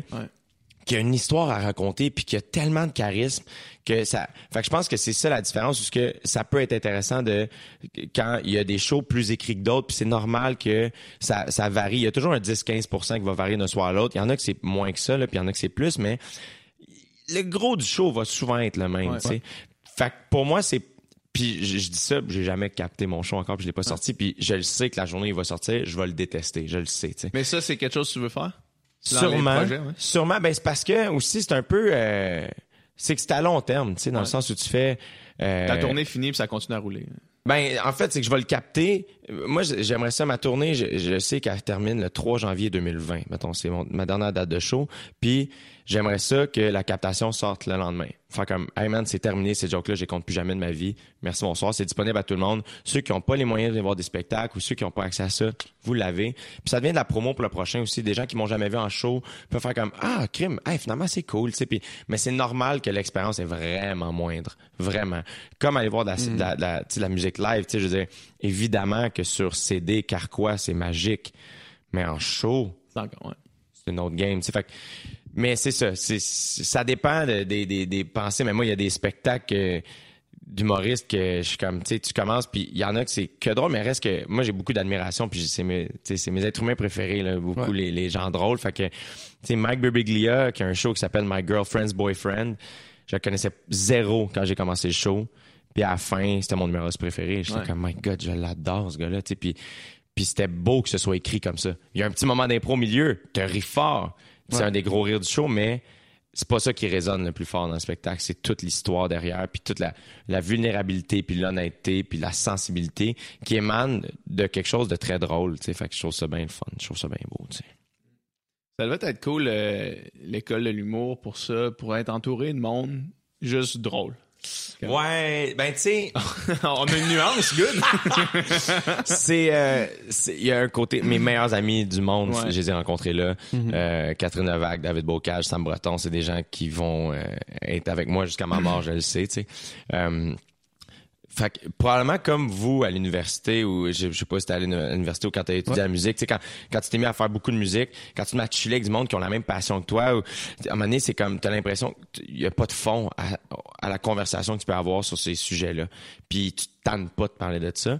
Euh, la, la, la petite euh, nuance à l'école de l'humour, c'est que pensez mettons à, à la personne la plus drôle ou la plus loud à votre école secondaire, Hmm. Mais juste ce monde-là. 14 personnes comme ça. Ouais.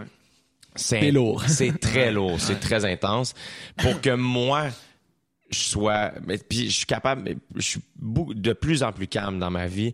Moi, l'humour me calme parce que mon, mon besoin d'attention est comme concentré sur la scène maintenant. Fait que j'ai comme un, un espèce de manque qui est très comblé, euh, qui fait en sorte que maintenant j'ai dans mon quotidien, j'ai plus besoin d'avoir le spotlight, mais vraiment pas. tu sais. Puis je le cherche pas dans le quotidien.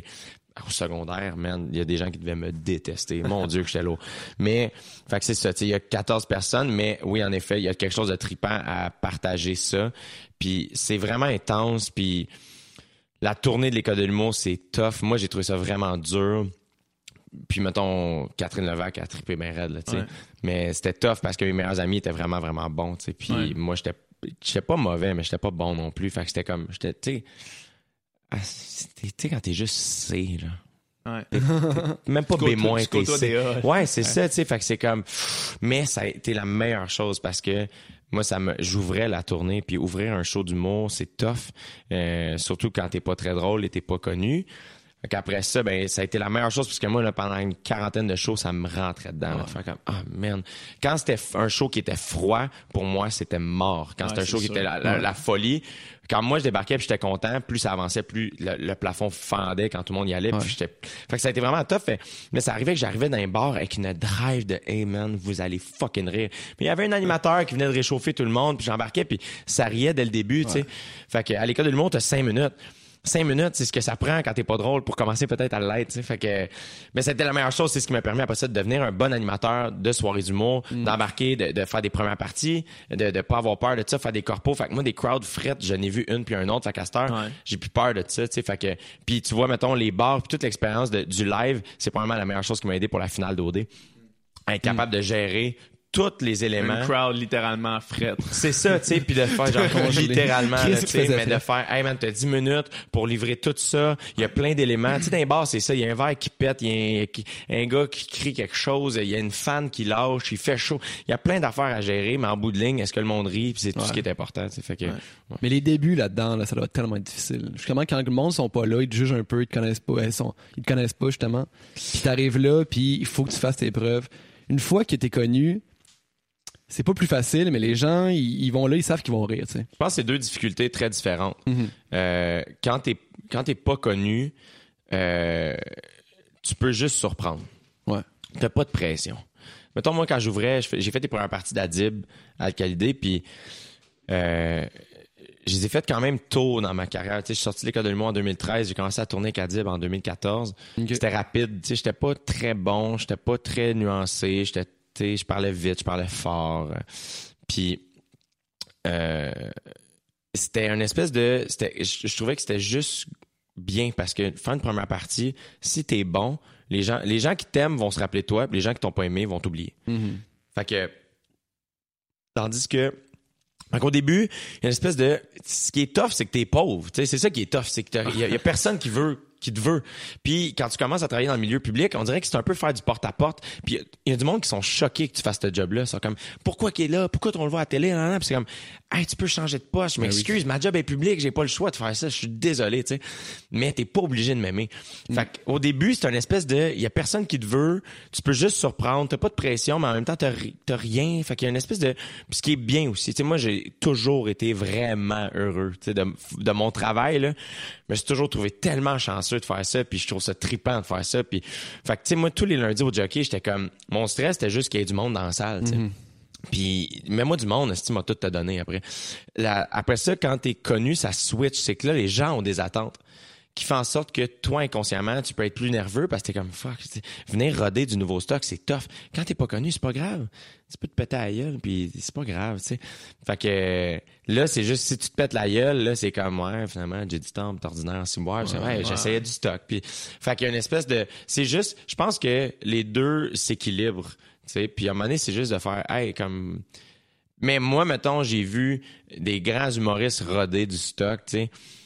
Puis tu fais, man, si Amy Schumer ou Sarah Silverman à rode d'un festival devant 10 000 personnes, moi, tu vraiment être gêné de roder d'un bar où il y a 75 personnes quand je suis juste, j'ai du temps, tu sais, comme on, on peut se calmer, là. Fait que, moi, c'est là où ce que, aussi les shows de crowdwork m'amènent ça, de faire, de me ramener à la base, de faire comme, hey man, c'est ça, euh, tester du stock. C'est pas facile, puis c'est, c'est pas tout le temps drôle, puis c'est pas grave, puis tu travailles, puis tu y vas, puis tu continues, puis c'est un peu dans, d'enlever cette espèce de, de, de crainte là parce que faut que tu y ailles c'est ça qui est ingrat c'est que tu, c'est tough tester du stock tu sais Mm-hmm. mais euh, des fois tu comprends pas des fois t'es comme ah c'est, ouais, c'est drôle je sais pas pourquoi puis mais il y a quelque chose de vraiment vraiment le fun là-dedans tu sais Quand je suis allé voir ton show, la première chose qui m'a frappé, c'était à quel point tout le monde dans la salle me ressemblait. ah ouais? J'étais là, tout le monde a 26 ans dans cette salle-là. Qu'est-ce qui se passe? Pour vrai, mais ton public est vraiment ciblé, puis c'est sûr que c'est une décision consciente dans un sens, parce que oui puis non ton show est quand même pacté de références. Toi, t'es né en 91? Ouais. Ben, comme moi, dans le ouais Fait que toutes les références à Pokémon, à Harry Potter, à tout ça, ouais ben tu sais, c'est comme c'est moi, c'est mon Ouais, enfance, tu sais. Puis avec ma blonde, on s'en parlait, puis justement, ce qu'on s'est dit après, c'est c'est la première fois qu'on va voir un show où est-ce qu'on est vraiment le public cible, ouais tu sais, notre génération. C'est un phénomène qui est nouveau, je pense. Là. Non, tu vois, ben, euh, c'est pour toi, mettons, c'est la première Ouais. fois que, tu vis cette expérience-là, mais je pense que, mettons, quand Louis-José est sorti, son premier show s'adressait à sa génération. Oui, exact. Moi, il y avait des jokes de son premier show, tu sais, une joke de vue harnais, je la comprenais pas, c'était une marque de linge que lui avait quand il était jeune, tu sais, puis fait que les Nordiques, puis bon, excusez les gars de Québec, mais fait que mais Ils vont revenir, là-dessus. fait que c'est le genre d'affaire où je pense que euh, c'est normal que, mettons, les humoristes qu'on a vus quand on était plus jeunes, puis à cette heure, avec Internet, tout ça change. Nous, quand même, on a grandi avec vraiment la télé. Les humoristes qu'on voyait à la télé, ben, c'était des humoristes qui s'adressaient plus à nos parents. Ouais. Puis dans ce temps-là, nos parents avaient, ben, dans trentaine, tu sais. Fait qu'ils étaient à peu près à ton âge, puis Ouais. ces humoristes-là s'adressaient vraiment à eux. Fait que je pense que c'est juste un cycle qui change, c'est à notre tour, puis c'est c'est euh, c'est fascinant comment aussi euh, il y a une espèce de tu sais moi quand tu commences en humour tu commences dans un bar Ouais. Dans un bar ben c'est une crowd qui est 18 ans et plus Ouais. et qui est très universitaire un peu peu importe où tu joues là mettons là, les soirées d'humour à Montréal ça va être très universitaire puis euh, les, les, les jeunes commencent à travailler. Fait que c'est très 18-34 là. C'est vraiment vraiment très ciblé. Fait que veux, veux pas inc- inconsciemment ton écriture va dans cette direction là fait que moi je suis rentré dans un bar j'avais je suis sorti de l'école d'humour j'avais 21 ans je commençais à rouler dans un bar j'avais peut-être euh, 20 tu sais. Ben veux, veux pas maner inconsciemment mais tu t'adresses à ton monde. Fait que tu peux y aller là-dedans. Mais à un moment donné quand tu te mets à jouer quand tu te mets à faire de la télé puis là que il y, a des, il y a des gens un peu plus vieux ou plus jeunes qui viennent dans tes salles, ben là, il faut un peu que tu ouvres ton écriture, mais sans te dénaturer. Exact. Fait que, tu sais, je me gêne pas de faire une joke de Pokémon, mais je ferai pas un numéro sur les Pokémon, tu sais.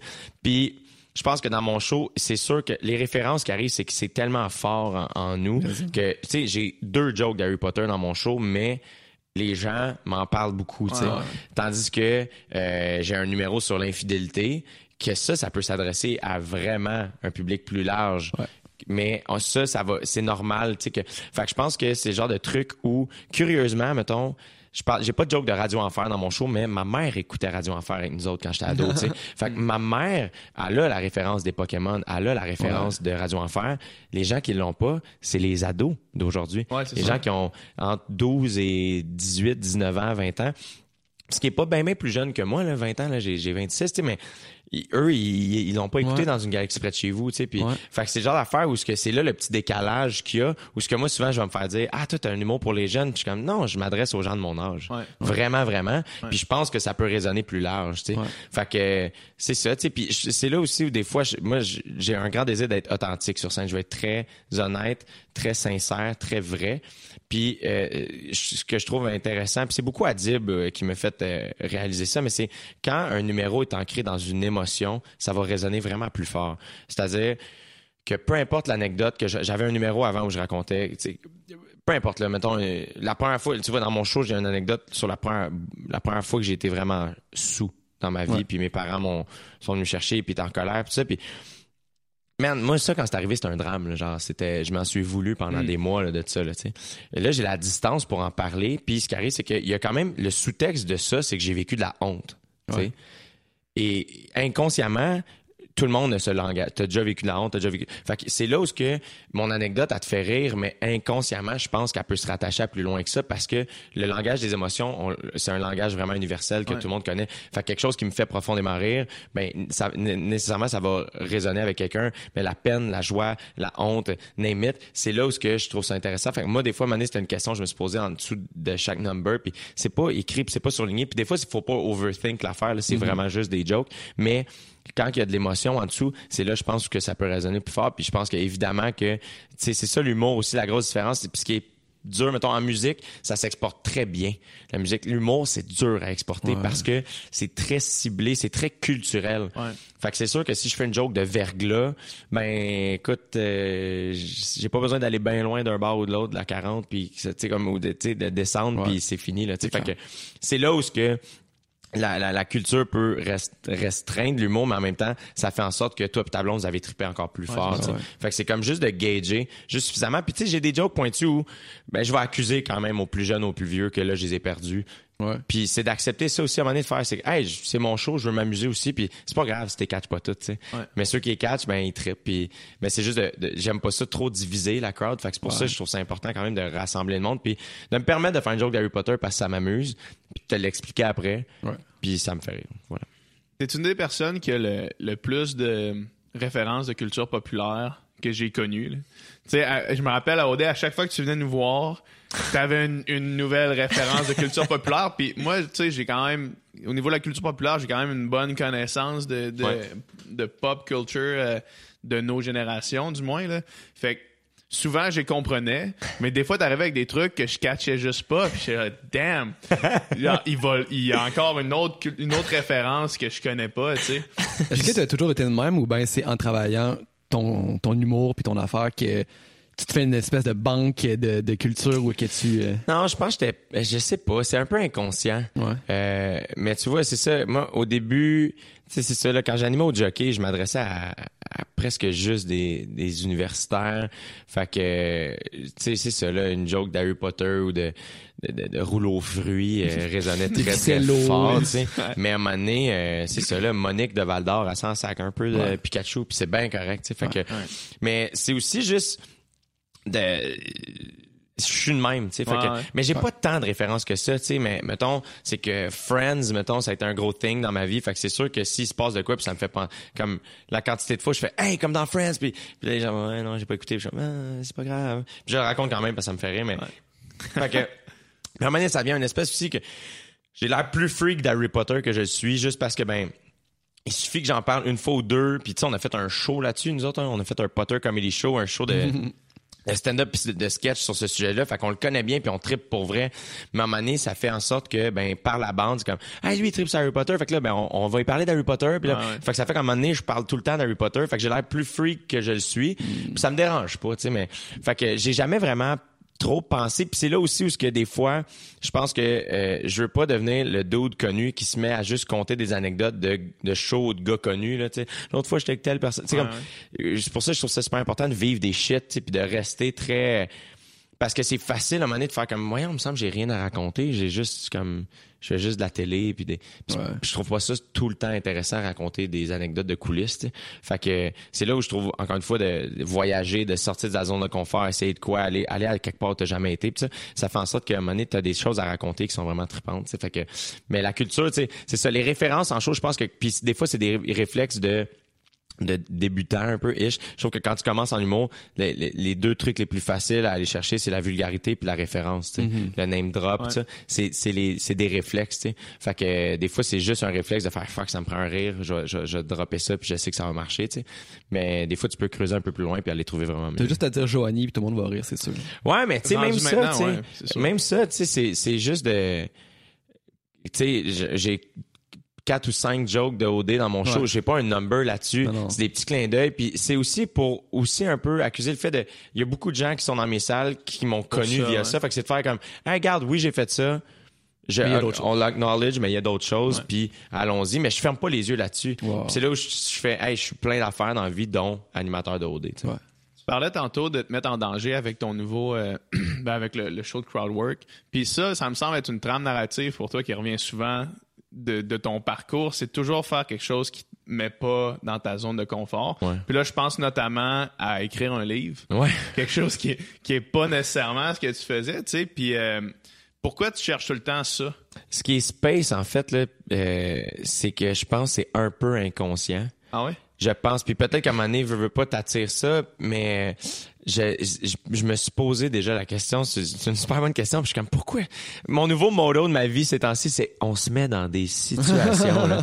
Je me ramasse dans des places, je suis comme, hey, mais je me mets dans des situations, j'ai pas besoin de ça, tu sais, ça va bien mes affaires. Puis- Mais je pense que euh, c'est tu sais mettons OD c'était ça écrire le livre c'est Ouais. ça les shows de crowdwork c'est ça il y a plein de trucs comme ça où ma vie me fascine parce que puis je trouve ça le fun que ma vie me fascine parce que je tripe tu sais mais je me ramasse dans des places où je pensais jamais me ramasser tu sais puis je pense que quand tu te fais euh, il y a des gros projets qui semblent des grosses montagnes quand tu les attaques puis tu les acceptes moi du moins je les accepte je pense surtout en pensant à, le sentiment que je vais vivre après euh, comme atta- attaquer un gros training, euh, tu fais ah ça va être tough, mais à la fin m'a tellement être bien, tu sais. Puis la douche d'après game de hockey, c'est qu'elle est bonne, tu sais. Puis fait que là c'est le genre d'affaire où tu fais hey, écrire un livre, c'est vraiment trippant mettons. Je sais que les gens qui écrivent des livres, c'est des gens que j'admire et que que je tiens vraiment en grande estime. Je suis-tu capable d'être cette personne-là? Je pense pas. Mais essayons-le. Ouais. Et il y a rien, puis je pense que pour accomplir des choses, moi j'ai besoin des deadlines, j'ai besoin de hey, on va avoir besoin de ça telle date. Puis fait que euh, ça ça m'est tombé sur la tête, puis juste souvent j'accepte un peu en oubliant un peu ce que ça implique. Puis une fois dedans, puis c'est euh, au dé c'est la même chose, c'est quand tu montes la montagne, c'est tough, puis c'est gros, puis ça, mais rendu de l'autre bord, tu regardes, t'es comme j'ai été capable de faire ça. Puis ce qui est sick, c'est qu'on dirait, c'est comme des checkpoints. On dirait que c'est comme, hey là, je suis rendu capable de faire ça. What's next? Puis c'est comme ça que moi, je m'améliore, tu sais. Fait que, justement, là, tu sais, comme c'est, c'est toutes des petites affaires que je, je me repousse tout le temps un peu. Parce que quand c'est pas le fun, là, un petit bout de temps, mais que tu l'accomplis pareil, à un moment donné, t'arrives de l'autre bord, c'est vraiment trippant, là, tu sais. Fait qu'on dirait que j'essaie d'avancer de même. Puis, tu sais, les shows de crowdwork, il y a bien du monde sur le crime, c'est quand même admirable, puis c'est pas facile. C'est que, ouais, mais c'est un peu une solution de paresseux aussi, là, tu sais. J'ai rien à faire pour ce show-là, j'embarque. Si je me plante, c'est ton erreur. C'est toi qui as acheté des billets. Moi, je savais qu'il y avait rien écrit. ça aussi, tu sais. Fait une espèce de... Puis, fait que le livre aussi, c'était... euh, ce qui était tough, c'est que j'avais pas le temps de l'écrire. Ouais. Mais j'ai pas eu le choix de prendre le temps d'écrire. Puis ce, qui, ce que je trouve dur du livre, puis tu, tu vas savoir de, de quoi je parle, c'est qu'à un moment donné, il faut que tu acceptes de... J'aurais voulu continuer à le travailler, mais c'est ça. Faut que tu le fasses. Faut que je le rende. C'est rendu ça. Faut que tu le laisses aller. Puis il est imparfait. Encore une fois, ça fait son charme, moi, je trouve. Ouais. Mais c'est ça, tu sais. Puis, euh, puis ce, qui est, ce, qui est- ce, qui est- ce que, je trouve particulièrement plaisant de l'écriture, c'est que c'est quelque chose de très personnel. Ouais. T'es tout seul dans ta bulle, puis t'écris. Moi, je vais vous, je, je, je, je m'ouvre encore, je m'ouvre beaucoup sur scène, mais je m'ouvre encore plus quand j'écris parce que j'ai l'impression que je suis tout seul, que je me parle juste à moi. Fait que je vais bien plus loin, puis je le vis tout seul. Puis quand je l'envoie, le lecteur l'achète puis il lit tout seul. Fait qu'il y a- il y a une espèce d'intimité qui se crée entre l'auteur puis le lectorat qui est vraiment space, qui fait en sorte que les gens qui arrivent à mon show puis à la fin, mettons, qui me font signer mon livre, tu sais, il y a une espèce de petite affaire de Oh my God, tu, T'es tu- rentré là, toi ouais, aussi. ouais. c'est ça, tu sais. Fait qu'il y a quelque chose de bien spécial là-dedans. La journée que je suis allé voir ton show, j'ai lu ton livre. Hmm. C'était une journée thématique J'ai du temps. Wow, t'es bien, t'es bien fin, man. Là, tu devoir. Je me prépare, je me prépare. T'es vraiment fin. Puis, euh, ben, deux choses. Premièrement, on remarque qu'il y a des choses qui sont dans le livre qui reviennent dans le show, des choses qui sont dans le Ouais. show qui sont dans le livre aussi. Un numéro, ouais. Mais euh, avec des petites différences, des petites euh, nuances, en fait. Ouais, ben dans le fond, dans le show, euh, tu sais, dans un show d'humour, faut que le, le punch Ouais. priorise. Donc, faut que ce soit drôle euh, et c'est plus rapide Mhm. dans un show d'humour, tandis que dans le livre, ce que je trouve le fun de ce numéro-là, c'est que, mettons, toi, t'as lu le livre, puis en plus, la même journée, fait que toi, tu l'as senti venir. Ouais. Euh, dans, dans, dans le show, ça roule. Dans le livre, je prends mon temps, puis je le raconte, puis tu Mhm. comprends comment je me sens, puis ce que je pense, puis ça. Tandis que dans le show, je pèse pas trop sur ce clou-là. Mais quand même, je trouve que le number vaut la peine d'être raconté. Ouais, ouais. Je le trouve le Puis deuxièmement, ça c'est la, la question séjour. C'est, on se demande tout le temps, ben, est-ce que tu te mets en scène dans, dans ton show, dans ton livre, tu sais? Ouais. C'est quoi la part de- d'autofiction, d'autobiographie là-dedans? Ben, tu vois, je me suis posé la question, mettons, dans le livre, est-ce que euh, est-ce que je change le nom de mon personnage, tu sais? Mhm. Euh, parce que là, c'est moi le personnage, c'est Ouais. c'est c'est Jérémy. Puis euh, je me suis posé la question parce que moi, dans le fond, le livre, quand j'ai accepté, euh, eux, ce qu'ils voulaient, c'était euh, la base de la, la- de la commande, c'était euh, on veut des histoires de gars dans le sens où on, on, on veut que ça parte d'une relation entre des gars. Peu importe ce que c'est. Après ça, évidemment, il peut y avoir des filles, nan, nan, mais on veut un peu comprendre.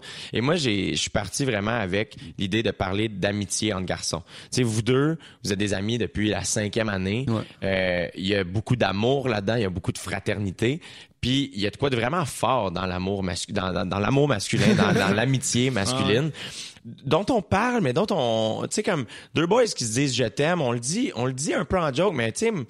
Crème, moi, là, j'ai des amis à qui je trouve ça super important de leur dire, puis c'est vraiment important, puis c'est vraiment le fun, puis je trouve que c'est le genre d'amitié qui est assez unique. tu sais. Fait que Moi, j'ai jamais dit ça. Pour vrai, moi, PH, c'est drôle parce que on se connaît depuis tellement longtemps que je pense qu'on s'est jamais serré la main. Ouais. Parce que ça serait C'est trop parfait. bizarre. Une C'est des premières Parce fois qu'en qu'on s'est pris dans nos bras, c'était après Ouais. OD. Ouais. Parce qu'en Ben, cinquième parce année que là, du primaire, tu, serres pas la main, tu sais. Puis là, c'était quand, quand on commence à faire ça, on n'a jamais commencé. Ouais, c'est ça, c'est où, c'est où tu commences? Mais il y a tellement quelque chose de puissant à partager. Comme on se comprend bien, tu sais, une, une Ouais. vraie grosse amitié de gars là, c'est tellement simple et fluide et il y y a un partage qui est gigantesque, tu sais. Puis euh, fait que dans le livre, moi je l'ai pas écrit en ordre. Je l'ai vraiment puis ma vie c'est raconter des histoires un peu, tu sais Ouais. toi aussi, puis ça fait qu'à un moment donné c'est de faire j'avais des histoires en moi que je savais pas où y allait. Et, euh, et je suis comme, ah, crime, quand il est arrivé le livre, je suis comme, c'est là que ça va, cette histoire-là, tu sais. Fait que j'ai commencé juste en racontant des histoires. Et tu vois, le numéro de l'infidèle qui est dans mon show, Mhm. cette histoire-là m'habite beaucoup, puis j'ai fait, j'ai envie de, de, de vraiment bien la raconter, cette histoire-là. Fait que dans ma tête, je trouvais ça cool de pouvoir la mettre là, de la faire, de la raconter autrement, de la raconter en prenant mon temps, de voir vraiment que, puis moi, ça me fait me poser des questions, de faire, c'est-tu mal, c'est-tu, est-ce qu'on a besoin de, tu sais, ça me fait me poser plein de questions que je laisse un peu après ça, le public puis le lecteur, c'est posé chez eux. Je les pose pas pour lui, tu sais. Moi, je te parle de ça. Si toi, ça t'amène à te poser ces questions-là, en quelque part, j'ai un peu, je n'ai assez bien parlé, tu sais. Fait que, mais oui, euh, je- moi, je suis pas un bon menteur dans la vie, donc je me mets beaucoup en scène. Ouais. Euh, évidemment, à un moment donné, vient un moment dans le show euh, où, euh, à un moment donné, à force de travailler un, un, un number, tu sais, tantôt, quand je te parlais de l'anecdote, la première fois que j'étais chaud, ben, si je l'avais écrit le lendemain que ça m'est arrivé, j'aurais pas été capable de mettre des jokes dedans, mais vu que j'ai la distance, là, je peux un peu extrapoler puis exagérer. Mais la base est tout le temps vraie. Dans le livre, mettons, tu sais, j'ai une copine avec qui j'ai été 9 ans, ça m'est jamais arrivé de ma vie. Cette fille-là représente vraiment deux blondes que j'ai eues dans ma vie, mettons. C'est un heureux mélange de deux personnages. Fait que le livre, c'est vraiment plus dans la zone grise. C'est beaucoup basé sur des vrais faits de ma vie. J'ai perdu mon permis pour vrai dans ma vie, mais ça s'est pas passé de la manière que ça, se- ça se passe dans le livre. tu sais. J'ai j'ai pogné juste trop de tickets, puis il y a eu un, un contexte qui fait en sorte que je l'ai perdu. tu sais. Fait qu'il y a eu comme c'est là où ce que j'utilise vraiment des, des, des vrais trucs, puis des fois je mélange des affaires qui deviennent l'histoire. Puis le livre, ce qui était space aussi, c'est que je savais pas où je m'en allais. Fait que j'avais quelques histoires que je suis comme ok ça marche, puis la, la, j'ai eu de la difficulté avec la temporalité, puis dans ma tête, Ah, c'est là où il, parlait, est- hein. il est pas encore parfait. autour de ça Ouais, exact. Puis ça a vraiment été un issue pour moi dans l'écriture. Puis à un moment donné, je voulais abandonner. J'ai failli complètement écrire autre chose Mhm. parce que j'étais à bout. Puis mes éditrices ont, été- ils ont été tellement fines. Puis en fait, non, tu tiens de quoi? Faut juste que ce soit plus clair. Vas-y. Puis, puis dans le même moment, je lisais des livres de Joël Dicker qui est beaucoup dans la temporalité aussi. Il y a comme Ouais. tout le temps comme trois time-lapse puis t'es tout le temps un peu mêlé mais en même temps tu finis par comprendre plus tu continues fait que ça va tu sais. Fait que ça m'a comme un peu rassuré mais euh, mais c'est là où à la fin je savais pas ce qui allait se passer. Puis c'est là que j'ai trouvé ça vraiment grisant d'écrire. C'est que j'écrivais puis c'est ce que j'aimais de ce style d'écriture là c'est que vu que je savais pas où je m'en allais des fois je suis comme fais juste d'écrire la pièce où t'es. C'est quoi que je vois? Puis de juste d'écrire comment je me sens qu'est-ce que je bois que- comment je suis habillé de quoi ça a l'air qu'est-ce que ça sent. Puis là à un moment donné whoop hey, ce personnage là débarque. Je savais pas qu'il allait débarquer mais je suis comme hey c'est ça que je sens. Tao, le débar- Ça, il se- puis la fin m'est arrivée puis je, je- et c'est là où je trouve il a fallu que je, la laisse aller c'est que j'ai mis beaucoup de pression, moi, dans ma tête, sur la fin. Je suis comme, ça, c'est-tu tiré par les cheveux? C'est-tu quétaine? C'est-tu pas le fun? C'est-tu... Puis à un moment donné, c'est comme, c'est juste ça. Puis c'est correct, puis c'est pas grave. C'est fait que... Mais ça a été une expérience qui a été vraiment space, puis je sais que j'ai envie de réécrire, mais je sais que j'ai besoin de deadline pour écrire. Ouais. Donc, tu j'ai eu le Ça sentiment... prend un projet pour. Ouais, j'ai eu le sentiment, mettons, que j'avais pas le temps de le faire, mais je pense que peu importe quand je vais écrire un livre, ça va toujours, je vais toujours avoir ce sentiment-là. Ouais, ouais. Il y a un de mes, euh, de mes profs à l'université qui disait euh, quand t'écris, l'histoire est là, faut juste que tu la découvres. Ouais. Puis lui, il parlait de son, euh, son expérience. Il dit, donné, j'écrivais, puis là, il y a un personnage qui rentre dans un train. Puis là, j'avais aucune idée où est-ce qu'il s'en allait. Puis pendant qu'il était dans le train, mais j'ai- puis là, il parle de son personnage principal. Dit, pendant que j'étais dans le train, j'ai découvert que le personnage, il manquait une jambe. Hmm. Fait que là, il, il dit, pourquoi? Pourquoi il manque une jambe? Fait que là, il continue à écrire, puis c'était un gars qui était allé à la guerre, c'était un gars qui avait perdu une jambe à la guerre, puis tout seul, il savait pas avant de s'asseoir puis de commencer à écrire, tu sais. Puis, euh, puis euh, ça m'habite encore un petit peu que, quand il avait dit ça, parce que je trouve que c'est c'est une belle façon de voir la chose. Si tu sais pas, évidemment, tu peux écrire avec un plan, mais si t'es pas au moins poreux à ce que le, le plan change, euh, tu fermes les portes quand même à de la créativité qui vient, je trouve. Mais je pense que ça dépend des, des personnalités aussi. Tu sais, je pense que ça dépend du monde. Il y en a qui ont besoin d'avoir un plan, puis c'est vraiment la manière optimale qu'ils vont créer. Je pense que c'est là où il faut que tu découvres un peu ta créativité à toi. Puis c'est comme trouver les bons moments où toi, t'es bon pour écrire. C'est un mélange de plein d'affaires qui font en sorte que tu, tu, tu tu vas tu vas juste rendre ton projet optimal ou le meilleur que toi t'es capable de faire tu fait que puis moi en humour ça a été ça aussi un peu de, de voir plein d'amis que eux c'est comme eux il faut vraiment qu'ils écrivent physiquement et moi je suis comme man ça me tue. On dirait que je suis pas capable je suis pas drôle comme ça tu sais puis de, de réaliser de hey attends moi faut que je sois un peu à mi-chemin entre l'écriture et l'impro pour vraiment aller trouver mon essence. Moi j'ai besoin d'être en action pour vraiment livrer le best puis je pense qu'à l'écriture moi c'était un heureux mélange de la même affaire. Puis c'est là que j'ai réalisé faut que je sois faut que je sache un peu où je m'en j'ai beaucoup de temps d'incubation. Quand on dit t'as l'idée Ouais, ouais. après ça tu, tu, tu formes l'idée un peu t'incubes puis après ça tu la finalises. Moi mon moment d'incubation est super important. Le moment où j'absorbe l'idée puis j'y repense inconsciemment puis j'ai- fait que je pense que ça dépend des personnalités tu sais. Mais euh, en effet si, si tu laisses la porte ouverte tu sais je pense que c'est l'auteur de Breaking Bad euh, qui était il savait pas où il s'en allait tu sais puis il laissait tout le temps un peu parce qu'il était jamais sûr s'il allait avoir une autre saison Ouais. fait qu'il pouvait pas aller trop loin puis ça fait quelque chose de Ça a parti sur une tellement- chair en tabarnak. Ça fait quelque chose de tellement brillant, tu sais. Fait que je pense que c'est là aussi, il faut que tu écoutes. Faut, sache, faut, faut, que tu sav- faut, faut savoir où arrêter aussi. Ouais. Tu sais, ils ont fait cinq saisons, mettons, puis c'est Ouais, comme, hey, tu sais, Là, c'est assez. c'est assez. Fait que, Ouais. mais je- ouais, je suis vraiment d'accord. Je pense, je pense juste qu'il faut que tu trouves comment toi tu crées, tu sais. C'est bizarre, ça, ce, ce principe-là d'écrire euh, avec la réaction immédiate du public, tu sais. Mm. Puis- Mais eux, c'était. Lui écrivait pour la série, tu sais. Mais je pense au gars de Game of Thrones, Ouais. euh, George Martin, qui lui, au début, il a pas commencé pour une série. Là, il reste deux livres à écrire parce que lui, c'est un gars qui travaille justement. on- Tu sais, tu parlais de, de deux façons de travailler. Lui, il travaille extrêmement avec un plan. Là. Son, Ouais. son tableau de travail est un mur au complet rempli de, de post-it où est-ce que son histoire s'en va. Mais ça, c'était son mur, il était là avant qu'il commence le premier roman. Puis là, il en reste deux sur une série de huit ou neuf, je me rappelle pas. Puis il y a la réaction du public. Ouais. Fait que là, en temps réel, pendant qu'il est en train de closer sa saga, le public réagit à ses personnages. Fait que là, Le public veut ici. le veut public veut que tel et tel finissent ensemble, veut que tel ne meure pas, aime Ouais. tellement tel. Fait que là, lui, il se ramasse à... Mm. à- à- c'est sûr que ça modifie sa perception, c'est sûr que ça modifie qu'est-ce que lui allait écrire. Ouais. Puis si la série avait jamais été achetée, il aurait fini sa, son, ses romans selon sa propre idée qui s'était faite initialement Mm. ou selon sa, son esprit créa- créateur. Mais là, c'est sûr que ça modifie. euh, ben, en fait, le, le Ça par- le influence. parallèle avec OD est, Ben oui. Ben est oui. bon. Tu sais, Ouais. la réaction du public en temps réel, toi, tu as trois semaines d'avance. La réaction du public en temps réel, ça modifie tes décisions Ouais. tout le temps. tu sais. Complètement, complètement. Puis tu, tu sais qu'est-ce qui s'en vient, mais c'est ça, c'est un peu le, à plus petite échelle le travail euh, de Gab, en fait, que Gab a fait, puis euh, l'équipe de prod d'OD, tu sais. C'est fou quand même que la réaction du public puisse modifier ton œuvre, si tu veux. C'est un cool euh, de phénomène.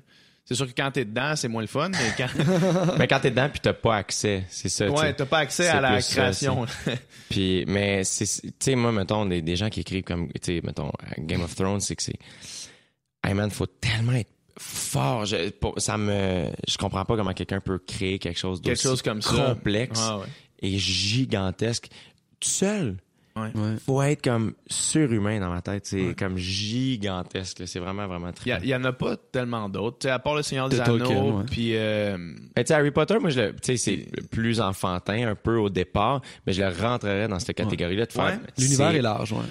Man, mais inventer un univers. oh ouais. ouais. Tu sais, Star Wars, euh, toutes ces affaires-là, t'es comme, man, ça n'a aucun bon sens comme travail, tu sais. Ce que j'aurais aimé que- qu'il fasse dans, dans Harry Potter, parce qu'effectivement, il y a tout ce potentiel-là qui est là. tu sais. Il y a le potentiel du monde au complet. Puis Ouais. c'est un petit peu ce qu'ils sont en train de faire avec les, les, les, Ouais. euh, film. les bêtes euh, Ouais, fantastiques. euh, ouais. Fantastic ouais. Puis euh, c'est un petit peu ce qu'ils sont en train de faire, mais c'est c'est qu'il y a tellement de potentiel pour exploiter Le backstory. des histoires de personnages. Alors que, tu sais, dans, dans Game of Thrones, t'en entends parler, t'entends les légendes, t'entends ces affaires-là, ça revient tout le temps. Ouais. Tu t'entends lointain une telle personne a fait telle affaire à tel tournoi, il a mis son épée en feu, puis c'est légendaire, tu sais, Ouais. du, du stock de la légende. Puis dans Harry Potter, tu sais, t'as des petits hints à ça, comme le, le, le gars qui a ou parti Gryffondor, là, Ouais. je me rappelle pas c'est quoi son, son nom, là. Ouais. Sauf que, tu sais, lui, t'entends qu'il a amené, c'était un magicien légendaire, tu sais. Mais on dirait que j'ai.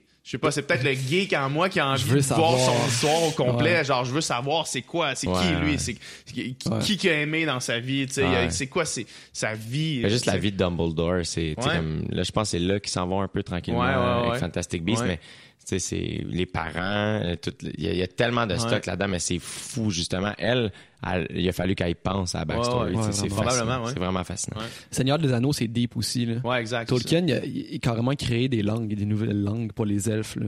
De A à Z, on, on pourrait parler cette langue-là si on l'apprenait. C'est- Ouais. Le, le degré de travail est juste c'est hallucinant. là. inhumain c'est inhumain rapport, ouais. C'est inhumain comme ce gars-là il a jamais chillé de sa vie là, comme C'était ça, son œuvre de sa vie, puis that's it. Mais ça, je sais pas à quel point l'histoire est vraie, que comment tout ça a commencé, comment euh, Seigneur des Anneaux a commencé. Il était dans un, un bar, c'est l'histoire que j'ai entendue, il était dans un bar, puis euh, moment donné, il a pris une napkin, puis là, il parlait avec un de ses amis, puis il a dit « Ah, j'ai envie d'écrire », puis là, il a, il a écrit « Dans un trou vivait un hobbit » sur sa napkin. OK. Puis ça, c'était le début de Seigneur des Anneaux. Ah ouais? Ouais. Je sais qu'il y avait une volonté de créer une mythologie euh, à l'Angleterre qui trouvait qu'il n'y en, avait- en pas vraiment. Tu sais, la mythologie grecque ou romaine ou euh, scandinave. Puis tu sais, il nous manque une espèce de, de backstory légendaire. Tu sais, fait que là, il dit, moi, je vais créer ça. Puis maintenant, là-bas, les hobbits, c'est comme... euh, les gens savent même pas que c'est lui qui a inventé ça. Les gens pensent que c'est juste comme un gobelin ou un nain. Ou, ben, un nain, ça existe pas vrai. là, Comme les, comme les fées. euh, comme les fées ou tout ça, tu sais, les hobbits, mais c'est, Tolkien qui a, qui a- qui a Ouais. inventé ça. Mais je sais que lui, il y avait, euh, il y avait des, des études en, en mythologie scandinave, Tolkien, parce que les- tu sais, les elfes, Ouais, euh, les nains, hein. c'est, les orques, c'est, c'est de la mythologie scandinave. Ouais. Mais, euh, mais ouais, ça se peut. C'est cool, en tout cas. Mm. C'est ça, mais c'est ça que ça a fait. Puis Ça, ça a même influencé beaucoup, beaucoup de choses. Là. ben oui Seigneur des Anneaux, là. C'est Après, tu sais. Ah, ah, Tu sais, ouais. des, des elfes, maintenant, il y en a partout. Tu sais, Ouais. t'entends pas juste ça dans Seigneur des Dans Anneaux. des jeux vidéo, Ouais. c'est omniprésent. Ouais. Vraiment. débile Puis Star Wars, c'en est un autre aussi, que la myth- mythologie est super, euh, super large. ben ouais Tous les personnages que tu vois euh, sur telle planète, et, ils ont une histoire ou ce qu'ils portent ça. Souvent, vraiment, c'est- euh, souvent, c'est de la fanfiction, ça, par exemple. ben, Star c'est qu'il y a beaucoup d'auteurs qui participent. C'est pas juste un gars qui a tout créé, Ouais. c'est comme euh, full, full de monde. Ouais, ouais, c'est ça. On est geek. On est- c'est parfait ça conversation de c'est ça qu'il faut Ouais, on a mis des, euh, les cadres de, Ouais. de Star Wars, euh, puis euh, Ça nous prend un petit décor. ça nous même. prenait un petit décor. On s'est forcé. allé au Walmart acheter ça. ouais. Fait que, ouais, fait que tu veux réécrire éventuellement. Ah, en fait, on, se- on se pose, on se posait la question de, euh, quels sont de- ton, ton contact de proximité avec euh, Patrick Sénécal? C'est un ah bon chum. euh, non non je dirais pas bon chum mais Vous moi c'est textez-tu? non. Non, mais c'est un gars qui est très, euh, qui est très open, Patrick Sénécal. Il est vraiment, vraiment accessible. Il est super down to earth, très nice. Ben, à chaque fois que tu entends une entrevue, tu dis c'est impossible que ce soit ce gars-là qui a écrit ça. c'est ça. C'est impossible que ce soit lui qui écueille, euh, il est trop Ouais, relax. Il est très, très relax. Euh, moi aussi, quand j'ai su qu'il allait faire partie euh, du, du regroupement d'auteurs, dont, tu sais, on est trois avec Simon, mais moi, je veux dire, Patrick Sénécal, je l'ai lu, là, pas rien qu'un peu, là. Ouais. Vraiment beaucoup. C'est un grand. Ouais, ouais, vraiment, vraiment. Puis, tu sais, moi, Alice, ça a résonné fort dans ma vie. Elle.com, ça a résonné fort. Il y a plusieurs livres qu'il a fait que je suis comme, man, ça m'a fait triper fort. Fait que, euh, quand j'ai su ça, c'était un peu... J'étais pas starstruck, mais pas loin de faire... Je trouvais ça vraiment intimidant d'écrire mes premiers mots à côté des siens, tu sais. Mais, euh, mais en même temps, je trouvais ça vraiment, encore une fois, ma vie me fascine. Je fais ça. c'est- quoi les crises de chance? Ça n'a pas, de- ça a pas de bon sens, genre. Ouais. Comme si tu m'avais dit en son r 3, genre, Tu pendant que je écrire, lisais Alice, yo, le dude qui te fait triper le plus comme auteur, là. Ouais, à un moment donné, genre, tu- il va savoir t'es qui, puis il va lire. T'es comme, il a lu mon livre. Ouais. Il a lu mon livre. C'est un gars qui fait ses devoirs, là. Il est vraiment, vraiment gentil. Ouais. Puis quand on s'est mis à faire un peu de promo pour le livre, il est comme, ah, man, je l'ai lu, ça marche, c'est fun, j'ai bien aimé ça, c'est c'est plus léger, il y a beaucoup de dialogues, c'est comme, il a vraiment, vraiment, puis il, a- il me posait des questions, puis j'étais comme, mais c'est bien fin, tu sais, voir qu'il a, il pris le temps de lire mes mots, fait que, fait que c'est ça, mais, tu sais, j'ai envie de, de réécrire. En fait, ce que je, ce que j'ai, ce que j'ai vraiment aimé de cette expérience-là, c'est d'avoir un document euh, Word relax. Même si c'était pas relax dans le contexte, là, mais le, le type d'écriture était plus relax Ouais. pour moi. Fait que, tu sais, là, c'est un peu aussi, j'ai comme, j'ai mon stand-up. Avant, j'écrivais beaucoup pour Urbania. Là, j'écris, presque plus, là, malheureusement. Je prends moins de temps, mais, tu sais, comme mon stand-up, c'était vraiment, OK, on y va d'un gag, on punch, puis tout ça. Urbania, c'était plus vraiment moi, des, des, des petites réflexions, des états d'âme, des affaires de même, des, vraiment un genre de mini-journal intime-ish, là, euh, déguisé. Puis le livre, c'était vraiment de prendre le temps de raconter des histoires, tu sais. Fait que j'aimais ça, cette espèce d'équilibre-là, d'écriture, d'avoir un type d'écriture où c'est vraiment moi qui parle directement à un lecteur. Après ça, c'est moi qui mets en scène ma vie, puis après ça, c'est moi qui raconte ma vie. Fait que dans ma tête, c'était comme un peu une espèce d'équilibre que j'ai trouvé le fun. Puis euh, c'est le fun aussi de se rappeler. Moi, à un moment donné, je voulais comme écrire beaucoup sur qu'est-ce que j'ai fait aujourd'hui ou qu'est-ce que je me suis, des anecdotes. Fait que là, j'ai comme ouvert un, un document dans mon ordi où euh, je raconte des trucs des fois que je vis juste pour moi. Puis je suis comme, je sais pas si ça va devenir un livre, je sais pas ce que ça va devenir, mais je trouve ça le fun, ça me calme, ça me- je trouve ça le fun à extérioriser aussi. Fait que, fait qu'on verra. Ouais. C'est cool, en tout cas. Pat, si tu m'entends, viens dans le podcast. Ça me surprendrait qu'il écoute ça. ouais, Je peux, je peux, je peux, je peux demander à l'éditrice. de- Oh. Je vous garantis rien, là, Pat, euh, sans toi pas mal.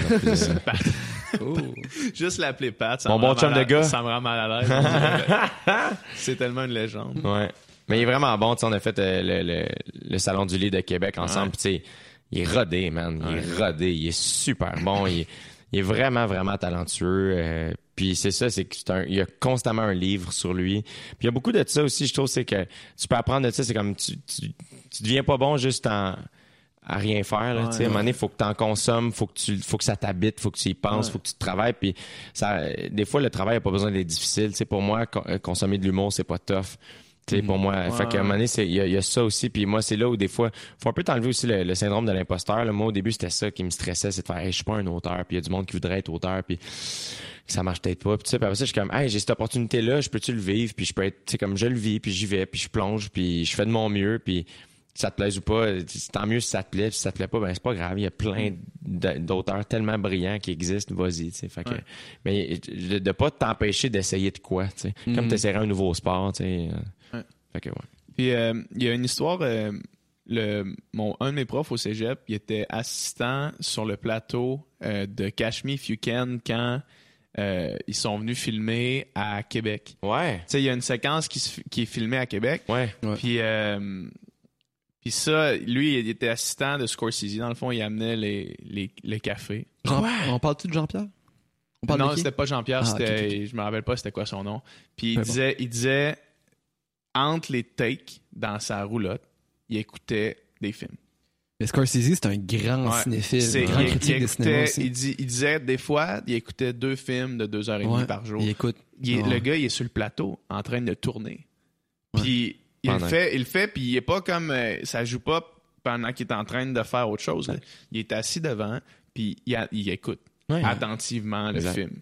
Puis ça paraît, Ah oui. Ah ça paraît parce que il y a pas personne à l'âge que lui a qui peut être aussi à jour. Non, c'est ça. Tu sais, The Wolf of Wall Street, là, les gars, ils jouent au beer pong. Là. On dirait un film fait par un gars de 25 ans. Ouais, les gars, ils jouent au beer pong. tu sais, Mais je trouve que les, les gens euh, qui puis c'est pour ça tu sais l'autre fois je parlais de Joe Rogan ça Ouais. c'est moi des fois ça c'est ça qui est fascinant je trouve de, de voir des êtres humains constamment se garder on puis se réinventer Curieux. à- à- curieux c'est une grande curiosité Ouais. ça paraît que c'est c'est une signe- un signe d'intelligence parce que c'est fucked up que quelqu'un de 60 ans résonne aussi fort dans nos vies à nous. Exact, mais c'est parce que lui il se challenge sans cesse mais Quentin Tarantino si je me trompe pas c'est un gars qui travaillait dans un club vidéo Ouais. Ouais. il a Ouais, commencé comme fait. ça là, il écoutait Ouais. des films non-stop Ouais. que Puis il a acheté, euh, il a acheté un, un cinéma dernièrement Ouais. pour, euh, pour pouvoir montrer les films qu'il voulait. Ouais. Juste parce que il peut le faire, il a acheté un cinéma. Puis il a fait, fuck, moi je vais continuer à montrer des films. Tu sais, même si le monde arrête d'y aller, moi je vais continuer. Même si j'étais à perte. Là, exact Mais pour créer, il faut connaître. Puis Ouais. ce qui, qui sort, c'est des choses que t'as emmagasinées qui sont rentrées. Fait qu'il faut, Ah, faut que t'en rentres aussi. Ouais. Surtout au niveau de la forme, Mm. principalement, mais Ouais. au niveau des connaissances, comme, tu sais, nous, Joe Rogan, la, une des raisons pour qu'on a commencé le podcast, c'est parce qu'on se parlait de de Joe Joe Rogan. On, on se parlait de ses podcasts, puis une des affaires qui fait que Joe Rogan est Joe Rogan, c'est qu'il a pas peur de changer d'opinion. non exact Il a pas peur de. Premièrement, il invite du monde avec qui il est pas d'accord. Ouais. Souvent. Comme je sais que longtemps, il y a, il y a eu une opinion, moi je le sais maintenant parce que je suis plus impliqué dans ça, mais il y a eu une, il y a eu une opinion négative pour les véganes.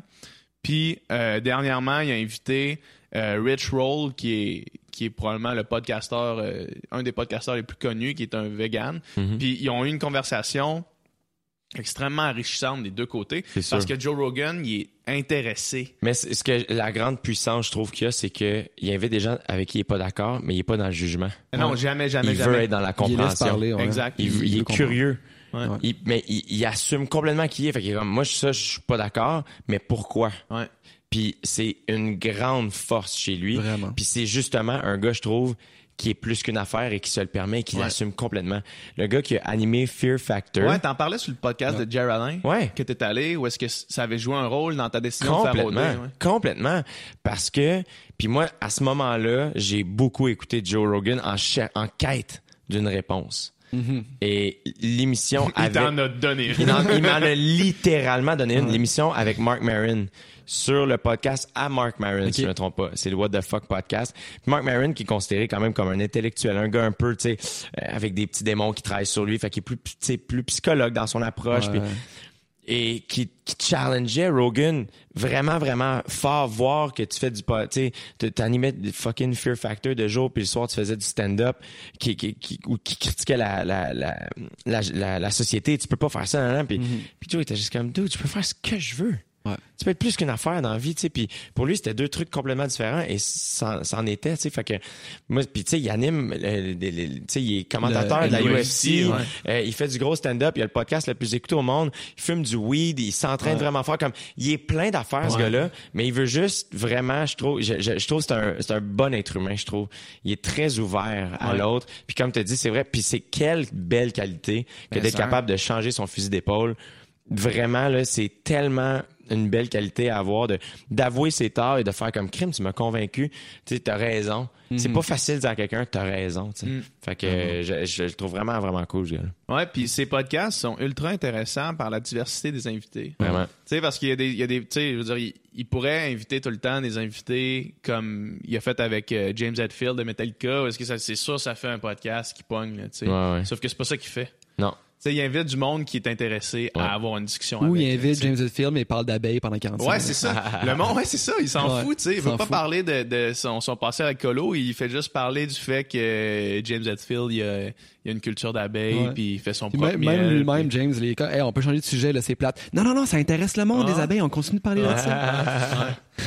ouais, c'est une grosse force de Joe Rogan. Puis euh, c'est le fun, les podcasts, justement, tu sais, pour des conversations comme, comme on a maintenant, Ouais. où est-ce que euh, c'est pas fermé dans la forme, puis on peut, on peut élaborer sur plein d'affaires, Ouais. Puis c'est vraiment cool que, ben, juste le, le, le succès qu'on a eu avec le premier épisode qui est avec Lisande Nadeau, est-ce que le monde se sont claqués 2h25 ou est-ce qu'on prend une, pe- une personne de culture populaire qui, est- qui est lisante, puis qu'on lui parle, puis qu'elle nous livre des affaires qu'elle n'a pas dit nulle part, juste parce que... Puis que le monde sont intéressés à ça, tu sais. On en parlait l'autre fois, on dit...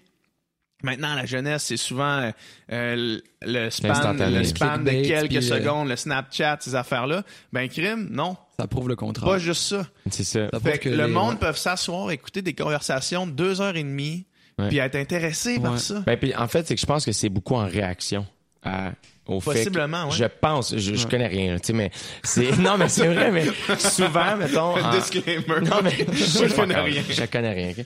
Mais je trouve que euh, on est souvent un peu en retard sur une coupe de trucs ici, tu sais, euh, au Québec, surtout dans, Ouais.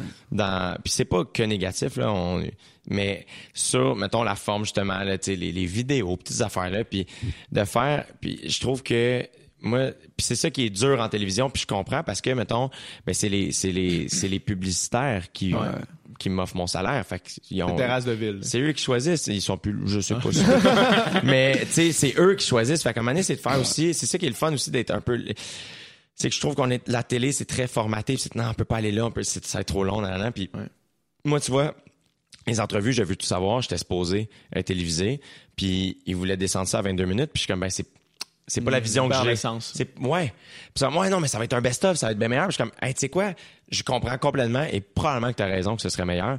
Je veux un peu les downtime aussi pour qu'on ait accès. Je veux, puis tu sais, tantôt on parlait aussi d'un special, comment c'est pas la même chose écouter un special en live, quand- mais je veux qu'on se rapproche le plus possible de l'expérience d'être dans la salle devant deux personnes qui communiquent, tu sais. Fait que souvent, je pense que peut-être qu'inconsciemment, les gens aussi, des fois, c'est comme, c'est sûr qu'à force de donner du craft dinner à quelqu'un, s'il s'il drop un tartare, euh, ben, il va pas triper. C'est normal. Tu sais, il est habitué à un- une affaire, tu sais. Fait que, À force de donner des. mais à force de donner des ouais c'est ça à un moment donné, ils vont fait que c'est un peu la même chose je trouve que puis je pense d'après moi c'est en réaction justement de faire ben oui c'est vrai qu'on va aimer ça les memes puis les affaires quick mais je pense que des fois à un moment donné ça fait du bien aussi le sentiment est pas le même quand tu viens d'écouter un podcast complet il y a un sentiment qui est quand même le fun tu sais de faire Ouais. hey, c'était- t'es- tu prends le temps d'écouter du monde jaser puis ça fait du bien Puis des fois, on dirait que quand tu vois une information rapide, euh, peu importe le, le degré d'intelligence de l'information que tu reçois, des fois, euh, ça résonne pas en, en toi parce que tu n'as pas l'occasion de faire le processus Ouais. jusqu'à cette information-là. Fait que tu reçois l'information, puis hop, ça te quitte tout de suite. Par exemple, un, un meme. Tu, tu- vois un meme, c'est comme hop, hop, puis tu t'en vas. Tandis que dans un podcast, admettons, tu peux te rendre euh, au point où est-ce que le, le meme est, par exemple, là, en termes de, de réflexion puis de, de- de cheminement in- intellectuel, mais tu fais le chemin. Ouais Fait que tu te rends là. Puis ça, ça t'habite plus longtemps, j'ai Vraiment. l'impression. Tu peux après ça avoir ça qui reste dans toi, puis la discussion, la conversation, puis euh, euh, tu sais, toutes les personnes que Joe Rogan rencontre ou que Rich Roll... En fait, c'était c'était, euh, John Joseph qui est le... Ouais, c'est qui est- lui. il a été, il a été invité à, à Joe Rogan, tu regarderas ce, ce C'est un- c'est un podcast. chanteur de, de band hardcore des années 80.